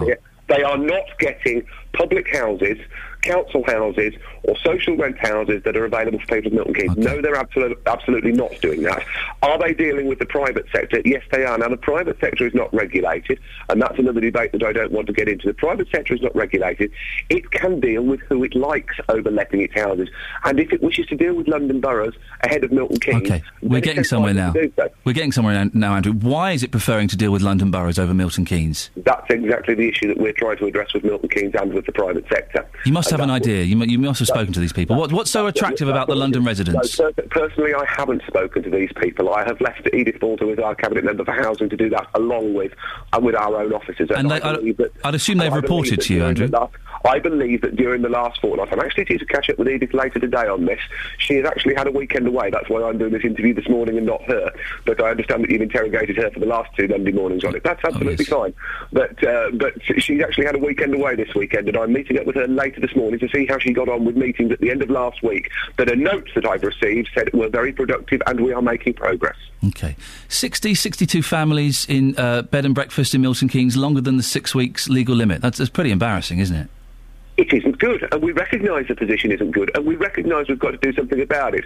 Though, I mean, you would point out the worst figures. I would, I would uh, state that that's down from over 100, which it was just over two months ago. So I think you, you know, we are moving in the right direction, and some of the Still the worst in the country outside of London. the fact, the fact, the fact that we actually have to build more houses and get more social houses built in order to alleviate this problem, something again that the other two party uh, political parties have stood in the way of over the last few months, actually, I think, probably underlines this. But then even if we start giving planning permissions today, they're not going to be on stream for 18 months. There isn't the supply of housing in the social rented sector. We need to be dealing with private landlords. That's what we're getting onto, despite criticism, actually, from our other two political opponents. We are getting on and we are doing that. Andrew, I do love the way that you're you're, you're criticising Nigel Long for coming on and making a political argument out of this, and, and you, I, I I think he mentioned your side twice. You've mentioned him about five or six times. Well, I am, because Nigel Long has incensed me. He could be doing something to help this, and all he's doing is coming on the radio and making cheap politics out of it. And you're not. That isn't how you help people. No, but you you're not, you're not making is- cheap politics. No, I'm not making cheap politics out of it. Actually, our administration is getting on and trying to do something about it. They are opposing us and then coming on the radio and making cheap politics about it. Forgive me, and that's rather annoying. The, the extra £172,000 that's going to be spent on, on B&Bs, how's that going to help? There isn't 172,000 extra being proposed to be spent. Um, what we have done over the last few years, we have made provisions in what we call demand-led reserves in order that should situations like this arise, then we call on that demand-led reserve. That, that way, we don't have overspends in the budget and get criticised for that. We don't have overspend and we don't rob from Peter to pay Paul. We use the demand-led reserve. Over the last 12 or 18 months, we've used that demand-led reserve because that's what it's there for. We don't see this situation improving in the shorter term, and therefore it's absolutely right that we top up that demand-led reserve. We are working to get it down, but we know there's going to be draws on it. It would not be right, and it would not be prudent budgeting to allow that reserve to dwindle out to zero and then have to call on somebody else and either have an overspend or rob another reserve. Uh, Andrew, say that. Mary's in Hemel. Mary, you- you've got a point you'd like to make. What's your point? Well, I'm afraid whether you like it or not, Iain, this is the, the blame of the no, shortage of private landlords lies at Gordon Brown's door. Uh, he changed the ruling that the rents went direct to the tenant. I know several uh, private landlords who've now withdrawn from won't have council tenants because they can't get their rent. The money's come in and go to the tenant, and they don't pay the landlord. So of course the landlords are saying, "Well, I'm not going to have people living in my property, and I'm for nothing." Is that, is that a problem, Andrew? I think, with the greatest respect to him, that was exactly the point I was trying to make, and you told me off for being partisan and party political. No, he's exactly right in what she says. This is the root of the problem. Some local authorities are further up the game than others in trying to work with the private sector to overcome this. We're trying to get ourselves at the top of the game. Andrew, I appreciate your time this morning. Andrew Geary, Conservative leader of Milton Keynes Council. I didn't accuse him of being partisan and political around the point he was referring to Gordon Brown. I said, what are you going to do about it now? I just didn't want to look too far into the past. But Andrew, I appreciate your time. Thank you very much indeed. I do like the way, though, he accused um, Nigel Young of coming on and launching political attacks. And uh, Mr Geary mentioned uh, uh, the Labour Party and uh, Nigel uh, about eight, nine times. Wonderful. Wonderful. It's fun, isn't it, all of this? 08459 455 555 on the subject of the lottery. Gentleman was in a lot- uh, syndicate lottery, lottery syndicate at work. Didn't pay for a few weeks. The lottery uh, syndicate won 20 grand. He didn't get a share. Of course, he doesn't deserve anything. Ah, but then you find out the reason he didn't pay, he was in hospital with cancer. What do you think? Is, is it slightly slightly different then? You can go to uh, facebook.com forward slash BBC 3CR uh, and have your say there. And lots of you have been having your say on this this morning. Let's just pick a few of these uh, at random. The other members must be pretty thick skinned, says Neil, not to give him his share. The guy had cancer. It's got to be a good reason to do the right thing. Um, Mark says on uh, oh on this uh, we'll do that in a minute. Uh, Gary says he should have got someone else to pay it for him. Esther fleshes out the story ever so slightly. She says apparently they tried to contact him numerous times to arrange his arrange his money. He'd been in work for several contact days and not paid, or made arrangements to pay. And the syndicate coordinator said he only came in with money after the win, and he believed he'd heard about the win. So it changed things ever so slightly. 08459 455 555 is the telephone number. And coming up, we'll be playing cracking uh, piece of uh, audio that Justin got for us this morning. Uh, we're talking about cyclists not wearing lights or having lights on their bikes. And you, you'll see it. Now it's darker, and it is dark out there. Oh, it's horrible. Now it's darker. You'll see loads of cyclists just, just dashing around in, in jeans and a dark top without any lights on. You can't see them. Well, it, it, we had a couple of cyclists speaking to Justin Dealey who said, well, you know, it's not really our responsibility, and uh, if people can't see us, it's their fault, and the street lights are on, and that kind of thing. Well, is that good enough? 08459 455 555. Play the audio in a bit. It's quarter past eight. Let's get the travel. Travel news for beds, Herts, and Bucks. BBC Three Counties Radio. Got some news in for the M40, London bound from, here we go, Handy Cross roundabouts up to Junction 3 for Loudwater. Uh, you've got it partially blocked by two accidents. I'm just trying to spot it on the, oh, it says camera not available. Okay, but two collisions along this stretch, tailbacks out to Junction 5, Stokenchurch. Got the usual queues going on, M25 clockwise, uh, London Colney 22 to Potters Bar 24.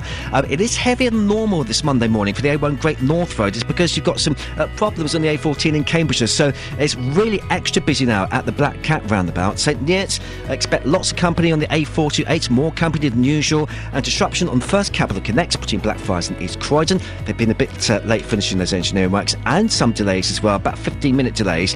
That's between Brighton and Bedford. The cause of that, a broken down train. Bill Sheldrake, BBC Three Counties Radio.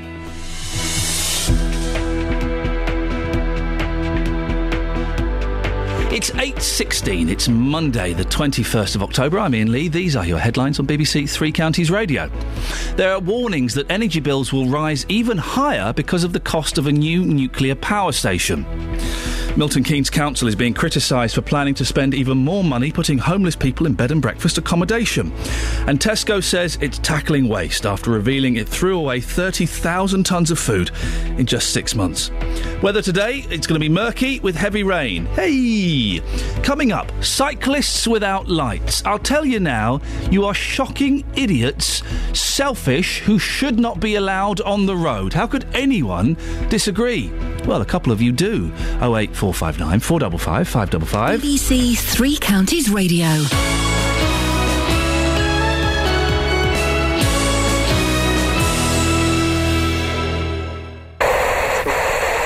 Very interesting. Katie Hopkins, who's a businesswoman and a broadcaster. Isn't it annoying when you just miss the end of something? Those are the headlines. There's a full bulletin at four. You have to turn the radio off.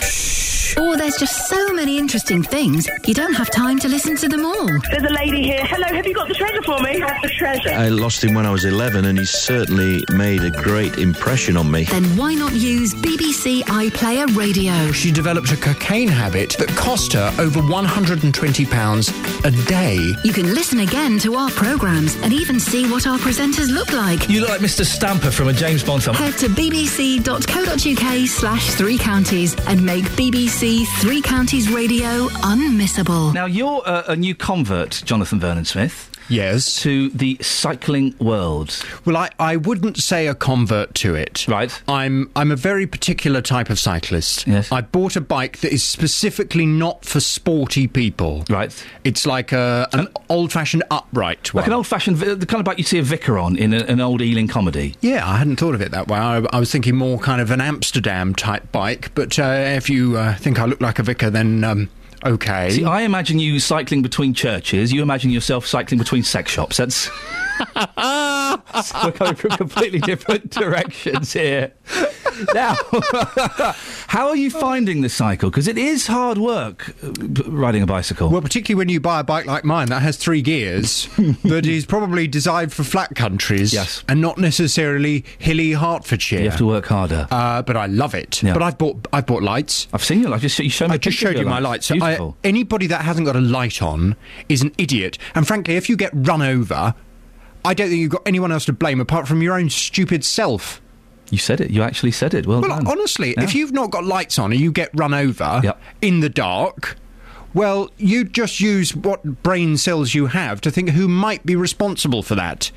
Well, according to the gentleman we're going to hear from in a bit, who spoke to uh, spoke to Justin, no, no, no, no, no. As a driver, it's your fault if you can't see the cycles. Uh, you should go to Specsavers, uh, and also there are street lights. So why should they need them?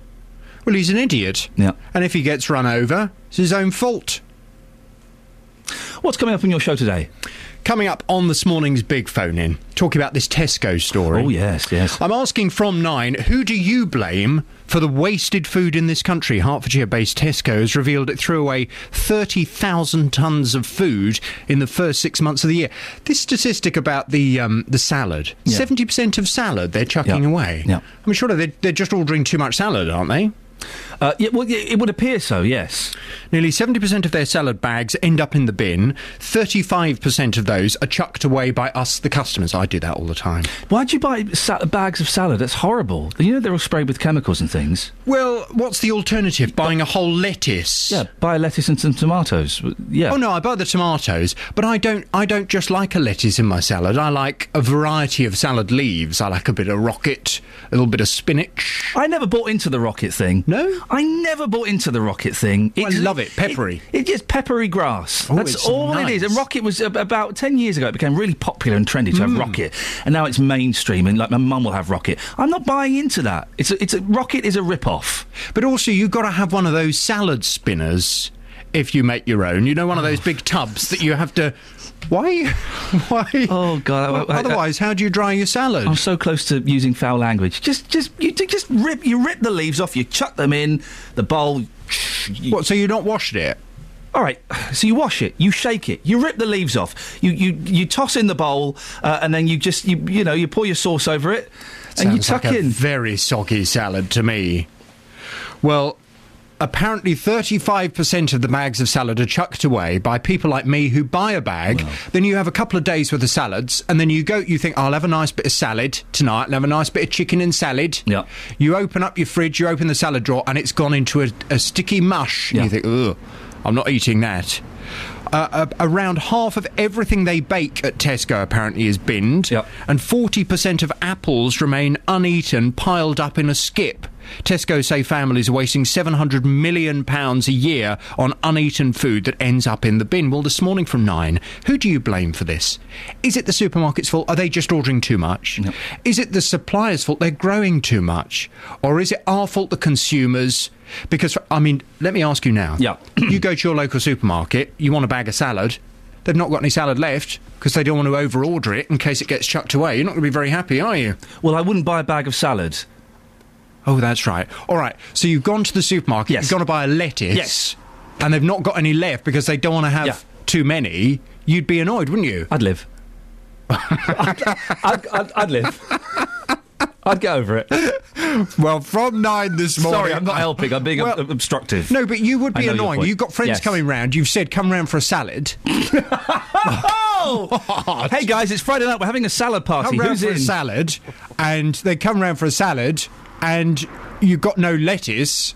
You know, you're not going to be very happy. Justin. Yes. I'm having a good salad party on Friday. Do you want to oh, come round? Please. Yeah? I am there. What a party. That sounds amazing. We'll have we'll have bowls of salad, oh. glasses of water. It'd be nice, yeah. Unmissable. Count me in. Let me ask you both one very, very tricky question. Yes. Mm-hmm. Frankly, if we are wasting loads of food, does it really matter? I personally, I think it's sh- I think it's shocking that the, the, the Tesco's thrown away thirty thousand tons in six months. Mm.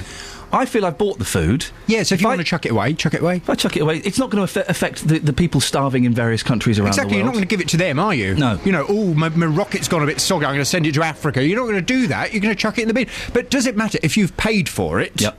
If you've paid for that food, does it really matter if you chuck it away? Yeah. Do, if the supermarkets have paid for it, if the suppliers have been paid for it, and then it ends up in the bin, Yeah. does it really matter? Going on a bit, isn't he? I bet I bet you, Justin. I bet you've never even had a salad in your life, have you? Hey, listen, I like a chicken Caesar, and that's about it. I made Justin eat my minty potatoes once. Oh, you did, yes. You had me on the floor in handcuffs. We should say no more about that. Can I go now? This is very odd. Thank you very much. Call 08459 455 555. BBC Three Counties Radio. I like a bit of chicken C's, girl. I like a bit of chicken C's. it's not really a salad, though, is it? It's chicken. No, it's a chicken Caesar salad. Yeah, it it's called a chicken Caesar salad. Yeah, it's just It's a salad. Okay, right. Now listen, cycling. Uh, on Friday, Stuart from Kempston uh, contacted us about the number of cyclists on the roads without lights. Well, you've been out and about this morning speaking to people, uh, and you've spoken. You've found a few cyclists, haven't you, who don't have lights on their bicycles? I have indeed. Now, the majority, and I think it's fair to say the majority of cyclists that, that I have spoken to this morning, they do have lights on their bike. They are doing the right thing. But as you mentioned, I have found a few who also don't have lights on their bike. You're about to hear from those people now. And I simply asked those cyclists, why don't you have lights on your bike when it's dark? Here's what they had to say. I just haven't. You know, I'm one of these people, I'm afraid, that uh, just haven't got lights at the moment. I'm, I'm thinking of getting some because it's getting darker as uh, as time's going on. But um, yeah, well, I've got high vis on, so um, so if they can't see me with high vis, better go stick, uh, Specsavers, you know what I mean, and uh, and um, get some new glasses. But to me, I don't think it makes a hell of a lot of difference, depending on how you ride your bike. And just a, last question on people's attitudes towards you uh, as a cyclist out there. Do you feel like that you are still being abused simply because you're on the bike and motorists feel they own the road and not you? Yeah, they do. I'm afraid um, they're very, very ignorant at the moment, um, and they still are. Drivers are just ignorant now. They don't even care about other cars. You know, they'll pull out in front of a car and might even look where they're going, and they expect people to stop. Then again, to flip that coin, they might say you're ignorant because you haven't got any lights on your bike. That's a possibility, but I'm afraid, you know, who's who's who's got the, the more power, the car or the bike? Basically, if they knock me down, then you know I've got no defence, whereas they have got defence. You know what I'm saying? That's the problem. Uh, my mum keeps telling me to. Um, unfortunately, I do ride on the pavement, so not on the road. I don't feel it necessary. I could wear a high vis, I could have lights. Uh, I don't really need them. I mean, what would you say to anybody listening to this who says that you are a danger to our roads because you're not having lights on your bike? Well, the street lights on 24 7. Almost my whole way, I'm, I'm lit the whole way by street lights. So anybody who accuses you, and I put this in the nicest possible way, of being an idiot because you don't have any lights on your bike, you would firmly dispute that then? I would firmly dispute that and advise them to stop walking on the path or strongly advise them to open their eyes when walking. Hang on a second. I've just realised that guy's saying he doesn't even ride. How old was that guy? Uh, he was probably about 21. Oh, I thought he was a boy. No. What? on- What on earth is a 21 year old man doing riding on the pavement? Well, he feels that's the safest place to be riding No, his no, bike. yeah, it's safer for him, but it's less safe for pedestrians. I hate. Listen, if the, if the, there are- if the uh, pavement is a cycle path and pedestrians, brilliant, fantastic, well done.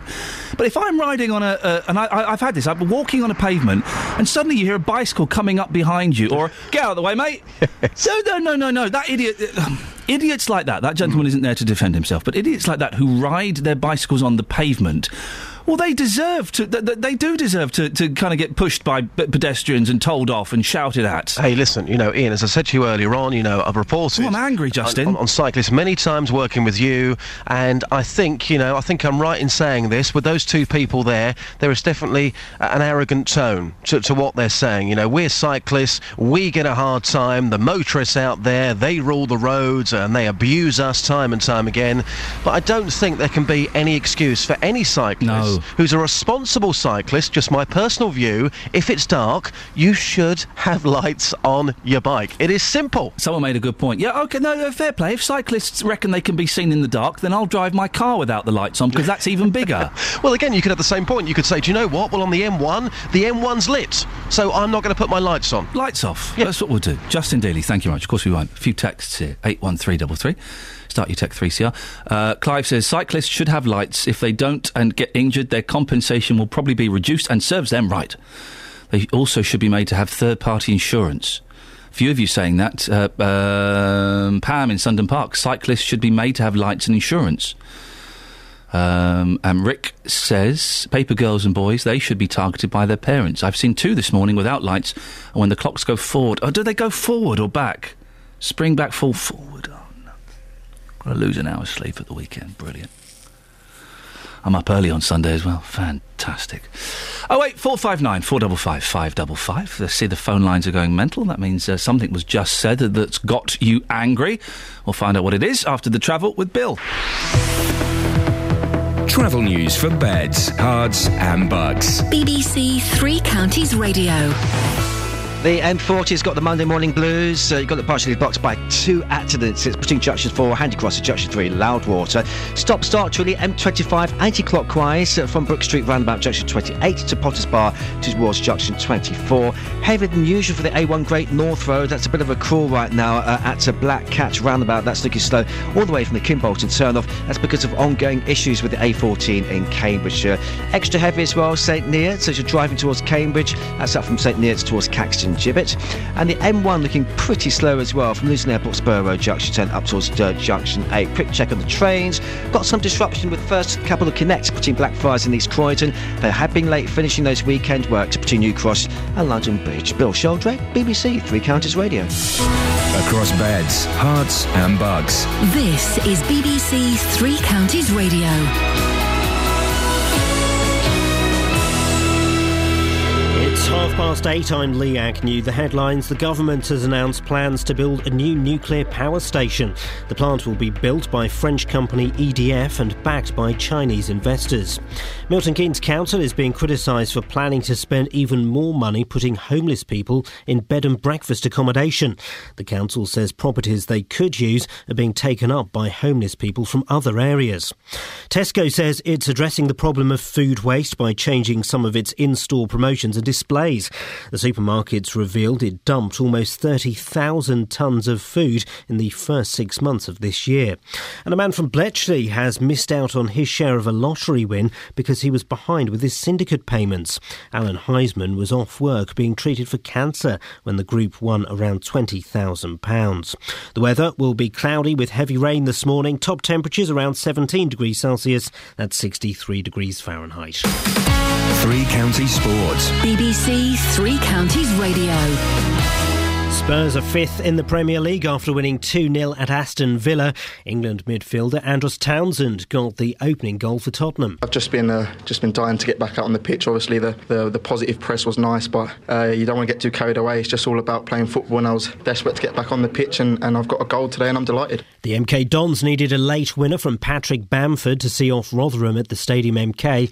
The Chelsea loanee scored his 12th goal of the season to the delight of Dons manager Karl Robinson. I had a chat with Neil Bath about him yesterday, who's head of Chelsea Academy. I spoke to Eddie Newton on the way here and we were talking about him and they really care for the boy. They see a future for him. If you're a Chelsea fan, you've got a special footballer waiting for you to, to grace your pitch. His path at Chelsea is nothing to do with us. All we can do is whilst he's here is make him a better footballer and I think he's, uh, was he saying, 12 in the last 11 games. That's a remarkable record for a 20 year old boy. The MK Dons host Carlisle in League One tomorrow, while Stevenage go to Crewe and Wycombe Wanderers visit Portsmouth in League Two. Finally, Hertfordshire's Laura Trott has won her second gold medal at the European Track Cycling Championships. BBC Three Counties News and Sport, more at nine o'clock. Call 08459 455 555. BBC Three Counties Radio. Now listen. This is not a cycle bash, okay? I'm uh, cyclists. I'm not really fussed either way. I do, it occasionally, not very often. I don't have particularly strong feelings against cyclists at all, unless unless they are idiots. And we've heard from some idiots this morning. People saying, "Oh, I'm on my bike. It's it, it's kind of darkish, but we don't need to have lights on. No, we don't need to have lights on. No, there are street lights on. And if a car can't see me, they should go to Specsavers." These are the people we're dealing with. Another gentleman said, "Oh yeah, well, like, listen, if, if uh, I ride my bike on the pavement, so I'm not a problem for cars. If pedestrians can't see me, then they, they, they, it's their problem." Hang on a minute. You ride your bike on the pavement? You're in your early 20s and you ride your bicycle on the pavement that's meant for people with two legs and with buggies and with prams, and we don't get prams anymore, but you get the point. This isn't a cycle bash, okay? Attitudes like that, the not having lights, the riding the bicycles on the pavement, those things need to be changed. 08459 455 555. Louise is in Slip End. Good morning, Louise. Hi, Iain. How are you? Yeah, I'm all right, thank you. I'm getting annoyed with some of Yeah, these naughty too. cyclists. Me, I'm getting really cross because, you know, some people go to Specsavers and if they're partially sighted, the glasses don't make a lot of difference. And if you're trying to walk on a path and some cyclist comes charging down out of speed, how could an elderly person, a sight impaired person, a disabled person, may not have the movement to move fast enough to get out of the way. And I didn't think bikes with adults were supposed to be on the path. They're not supposed to be on the path. That's the incredible thing. And yet you do see, it does happen. You see it happening from time to time. That fella that Justin was talking to does it. Uh, so I, I, I, I remember uh, being about 15, riding my bike on the path. A copper stopped me. He said, Oi, Yeah, exactly. you're old enough to get on the road now, son. I did. Never rode on the path since.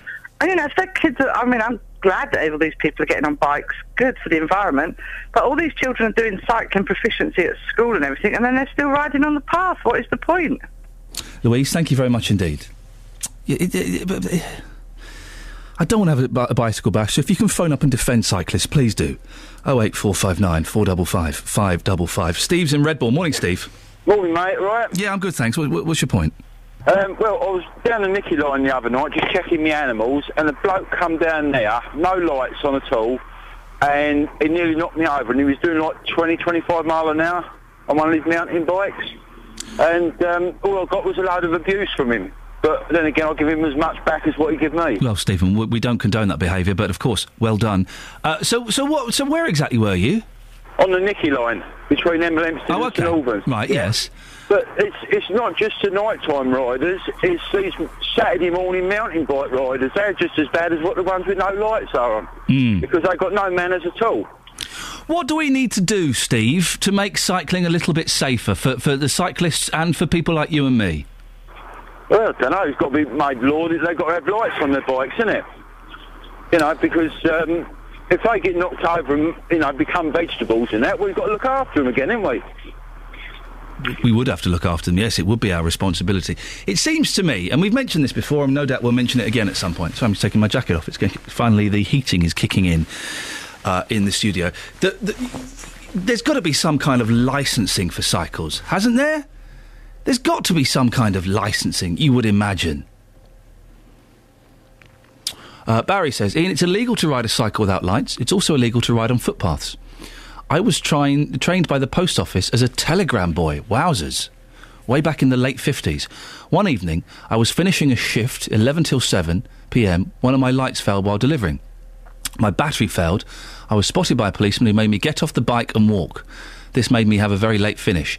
Too many people are now breaking too many laws and getting away with it. Iain.lee at bbc.co.uk. Avril's in Watford. Morning, Avril. Morning. Morning, Avril. What, what's your, your, your take on, on cyclists? I've got nothing against cyclists per se, but it is illegal to drive without to ride without lights. And I had an incident many, many years ago. I'd been out with my family and friends for the evening. I was designated driver, driving home half eleven at night, absolutely teeming down with rain. You couldn't see your hand in front of your face. Came to a roundabout, just about to pull out, realised there was something in the vision, and it was a cyclist in black, no lights, no reflective wear or anything. Stopped, thought no more of it, and about 15 minutes later, and I was two or three minutes away from home, got blue flashing lights in the back of my car. So I pulled over, thought no more of it. Cars pulled in front of me, so I've stopped. There's two police cars behind me, and police officers come up. Yeah, you, you've, left, you've left this place. You nearly hit a cyclist. Can you get out the car? So I've got out the car, pouring with rain. Um, did you not see that cyclist at the roundabout? I said, well, no lights, no reflective jackets. We're going to have to breathalyse you. Oh, no.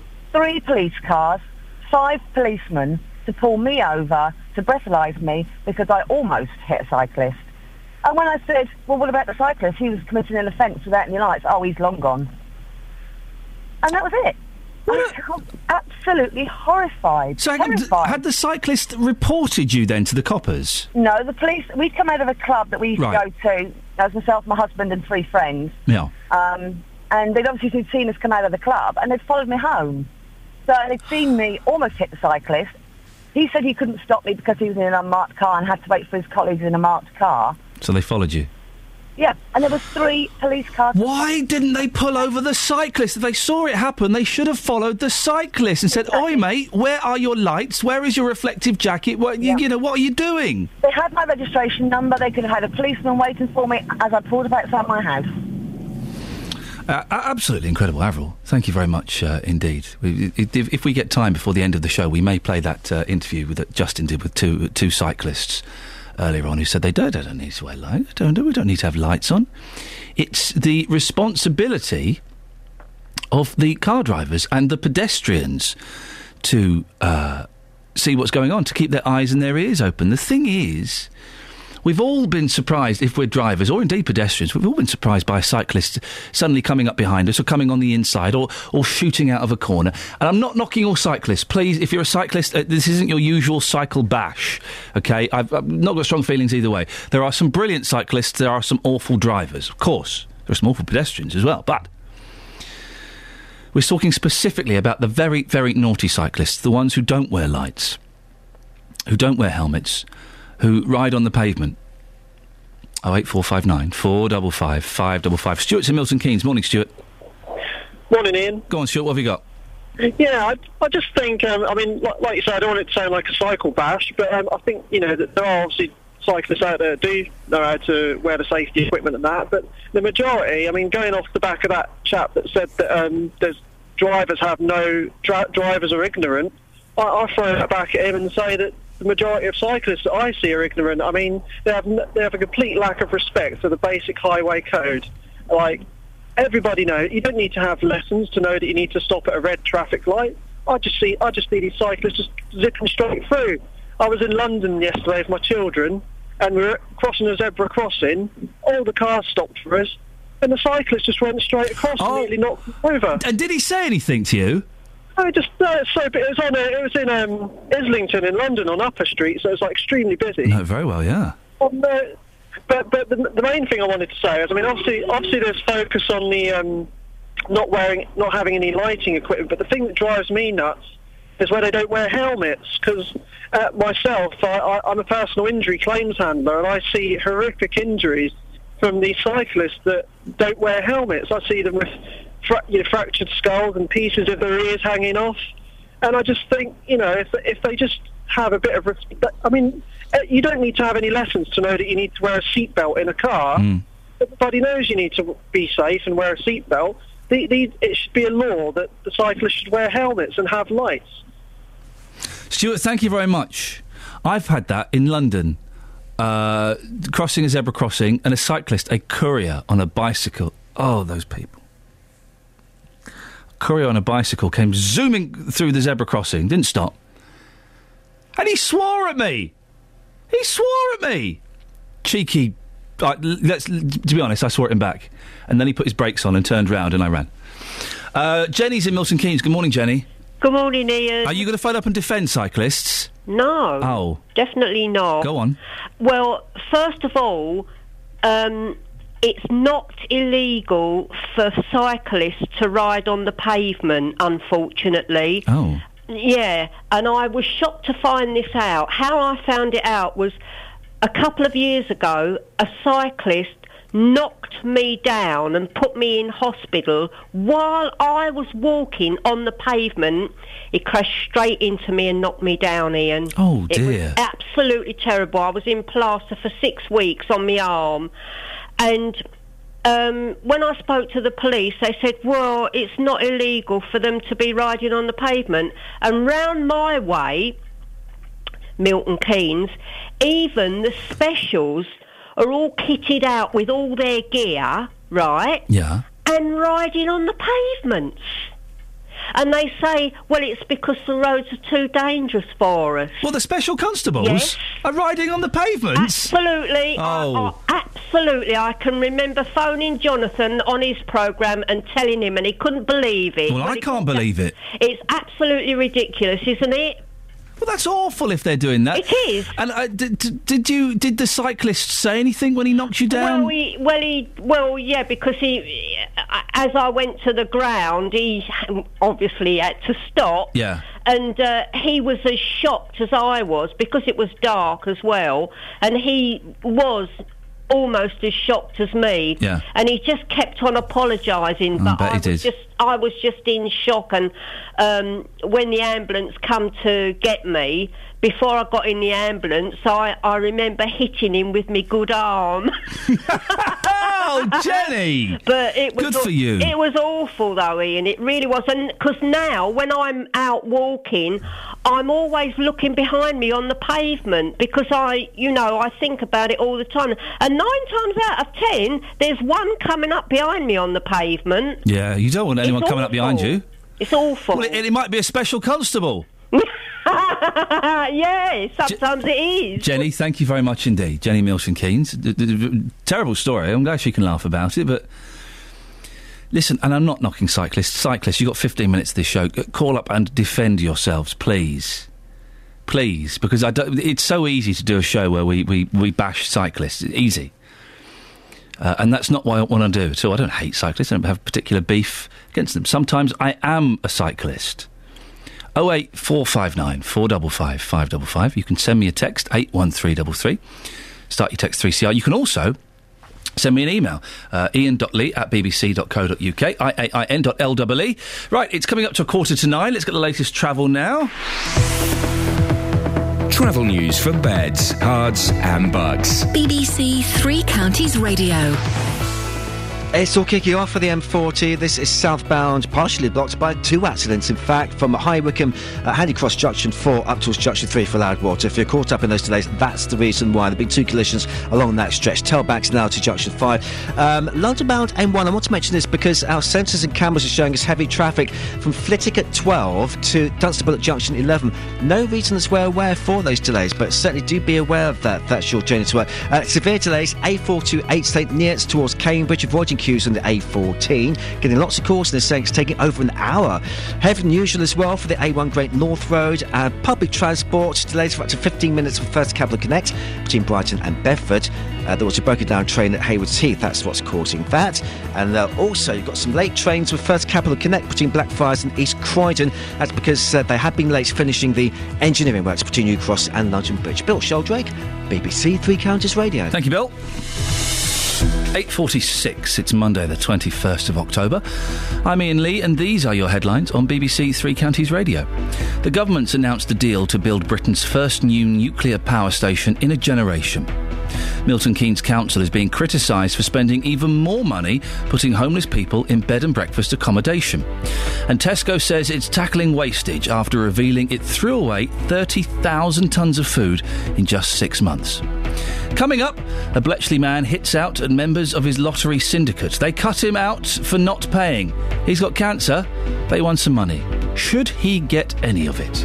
08459 455 555. We'll talk about that and cycles after the weather from Kate. Beds, Herts, and bucks weather. BBC Three Counties Radio. Good morning. Well, the rain is slowly edging its way in towards the west at the moment. It's going to start off quite light, but already we're starting to see the heavier stuff arrive as well. We're going to see it for most of part of the morning, and then later on this afternoon, we should get a little bit of respite. But the wind is uh, gathering speed all the while, a southerly southwesterly breeze strengthening through the course of the day. So wet and windy. The temperature, though, remaining mild. We're looking at a maximum of maybe 17, possibly 18 Celsius. Overnight tonight, some outbreaks of rain around. The wind will ease off a little, but not enough to make too much of a distance. So difference rather. So still quite a windy night. But the minimum temperature staying very mild, only dropping down a few degrees. 14 Celsius, 57 degrees in Fahrenheit. Tomorrow again wet and windy, but we're hanging on to that milder air. The temperature for Tuesday 17 or 18 Celsius. That's your forecast.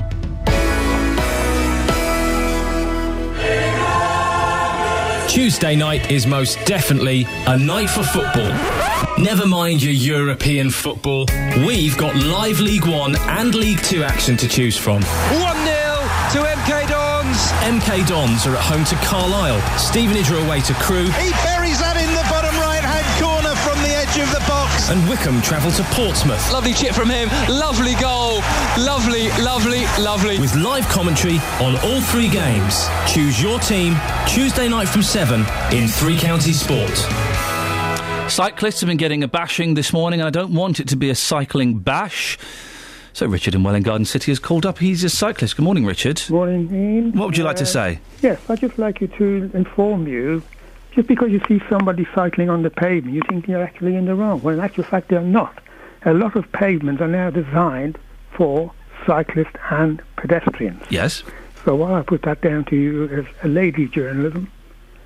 No, no, Ri- Richard, I put that down to. Can I? Can I? Can I? No, no, because, because you see somebody Okay, carry on. cycling on the pavement, you just assume, oh, why does, you know, Well, it's actually actual fact they're quite entitled, uh, quite within their right to cycle on the pavement. Not all pavements, but a lot of pavements. Richard, can I come back? Yes, you can. You, you accuse me of lazy journalism. I, may I accuse you, sir, of lazy listening? Well, no, because all it is to me is uh, cycle bashing. No. Can That's I can I, can I accuse you of lazy listening? No, no. Well, but, but look, shall I shall I highlight why? Yeah.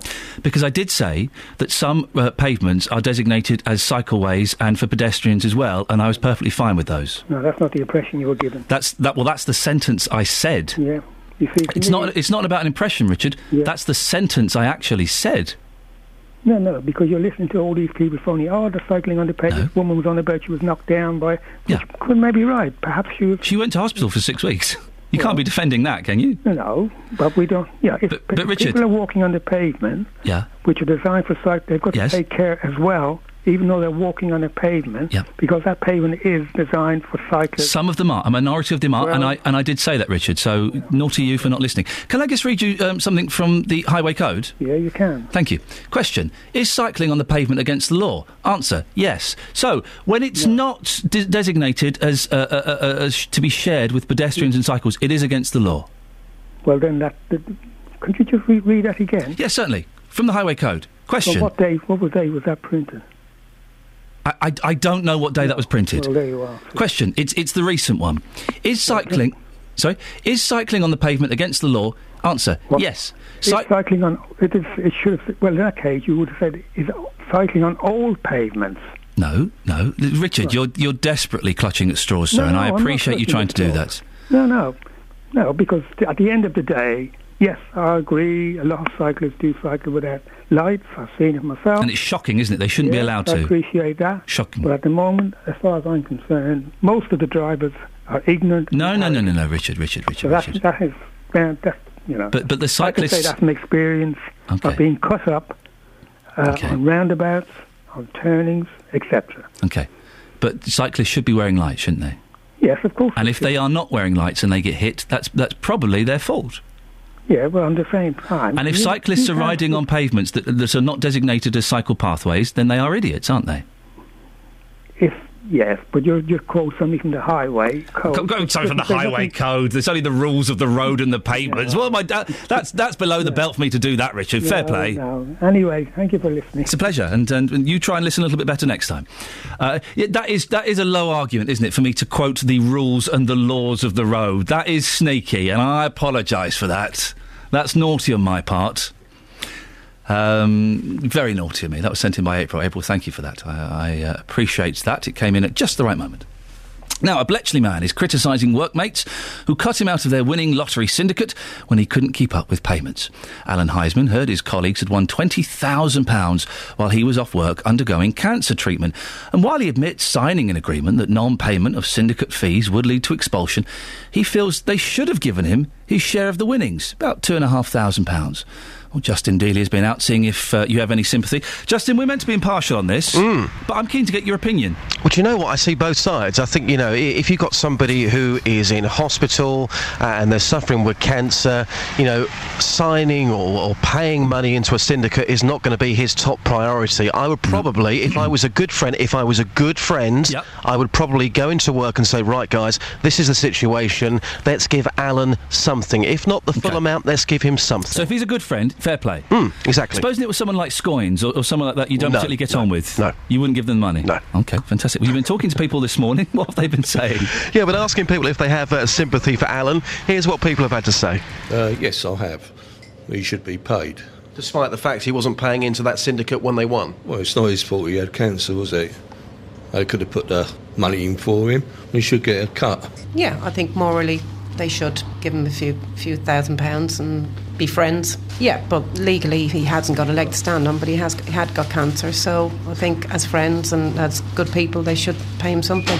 So you don't think he's entitled to anything? Can you tell us why you believe that? Uh, I think this sort of thing has happened before, uh, where people have had a syndicate, and because they, they never collected the money off of a certain person who was in the syndicate, they said, "No, you're not. Uh, you're not entitled to any of the winnings because you haven't paid your money."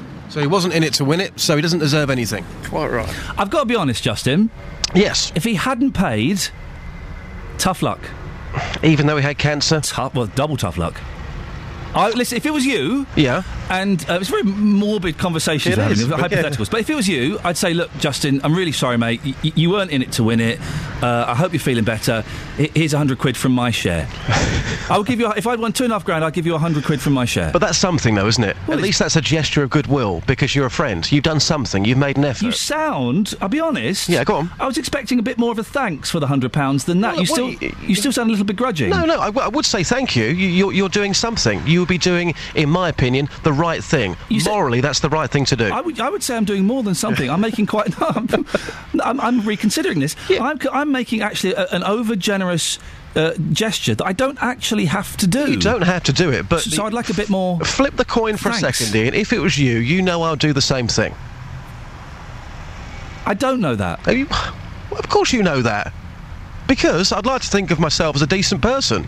I know you would, but it's what everyone else thinks. Did you find anybody who had any sympathy for Mr. Heisman? Well, we had a couple of people at the start there um, who had sympathy, you know, because if somebody is in cancer. Oh, yes, sorry, yes, you we did, Had a, yes. cou- we had a, had a couple of people, but, you know, a lot of people this morning, again, can see both sides. It's quite a long, drawn out process because some people say, yes, he deserves money, but then you say legally he hasn't got a leg to stand on, and that's where the argument finishes. The lottery is. Uh, uh, is it? Is it two quid now? Yeah, it's gone up to two pounds from one pound.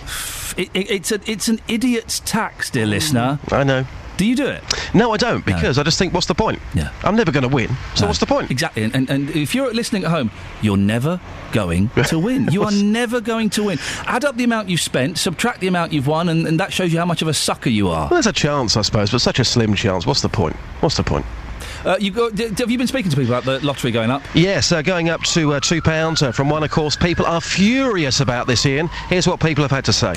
I think it's scandalous, just pure greed. And the ordinary person can't afford two pound. A pound is dear enough. So uh, I'll champion buying any two pound tickets from now on. Never again, no. Finished. I'll try something else. Well, I say they've made millions over the years and they're just plain greedy. And the ordinary workman, a recession on everything, they can't afford this. Do they disgust you? Of course they disgust me. I've never seen such greed in my life. loads of people said, well, I'm not doubling my output, so I'm just going to pack it in. You're not even going to buy one ticket a week? No. It's, it's disgusting. Working man can't afford it, you know what I mean? No one can afford it.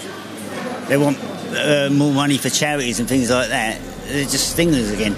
People ain't got the money to get- do it. They will lose out. The thing is, Justin, right? If you can't afford the lottery, here, I don't know. Here's a small suggestion. Don't do the lottery. put that quid or that two quid, put it in a jar. At the end of the year, go and go and have a slap up meal somewhere, or buy a nice present for the missus. Don't.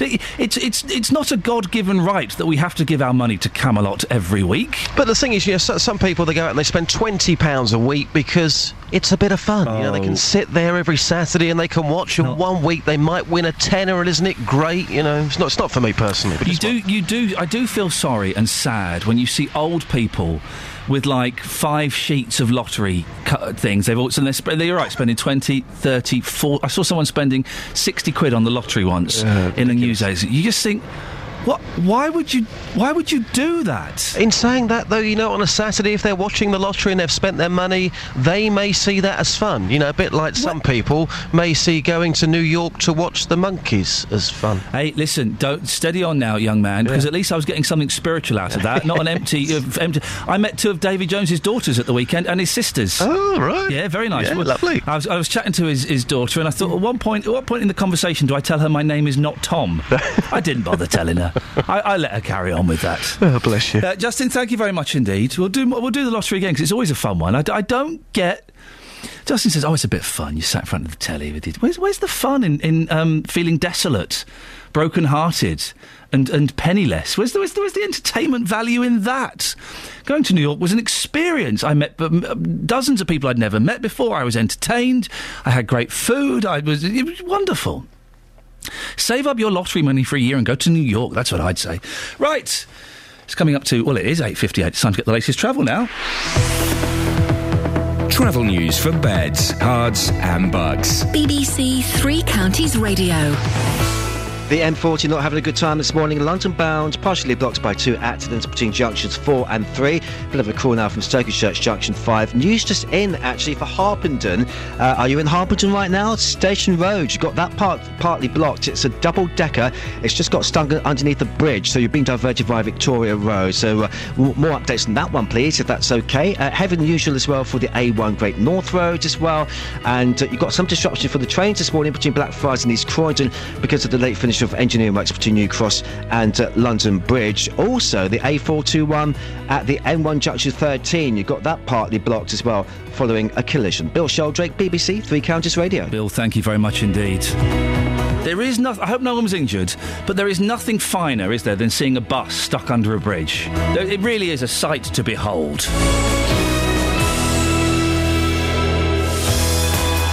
Right, that's it. That's your lot. If you want to get in touch with me, you can. You can send me an email, iain.lee at bbc.co.uk. More and more of you getting in touch that way. Thank you very much indeed. JVS is up next. Until six tomorrow from me. Ta ta. Local and vocal across beds, Herts, and bucks. This is BBC Three Counties Radio. Thank you, Iain. Good morning. It's Monday, start of a new week. Welcome to the JVS show. I'm Jonathan Vernon Smith, and on today's big phone in, does it really matter if we chuck loads of food away? Hertfordshire based Tesco has revealed it threw away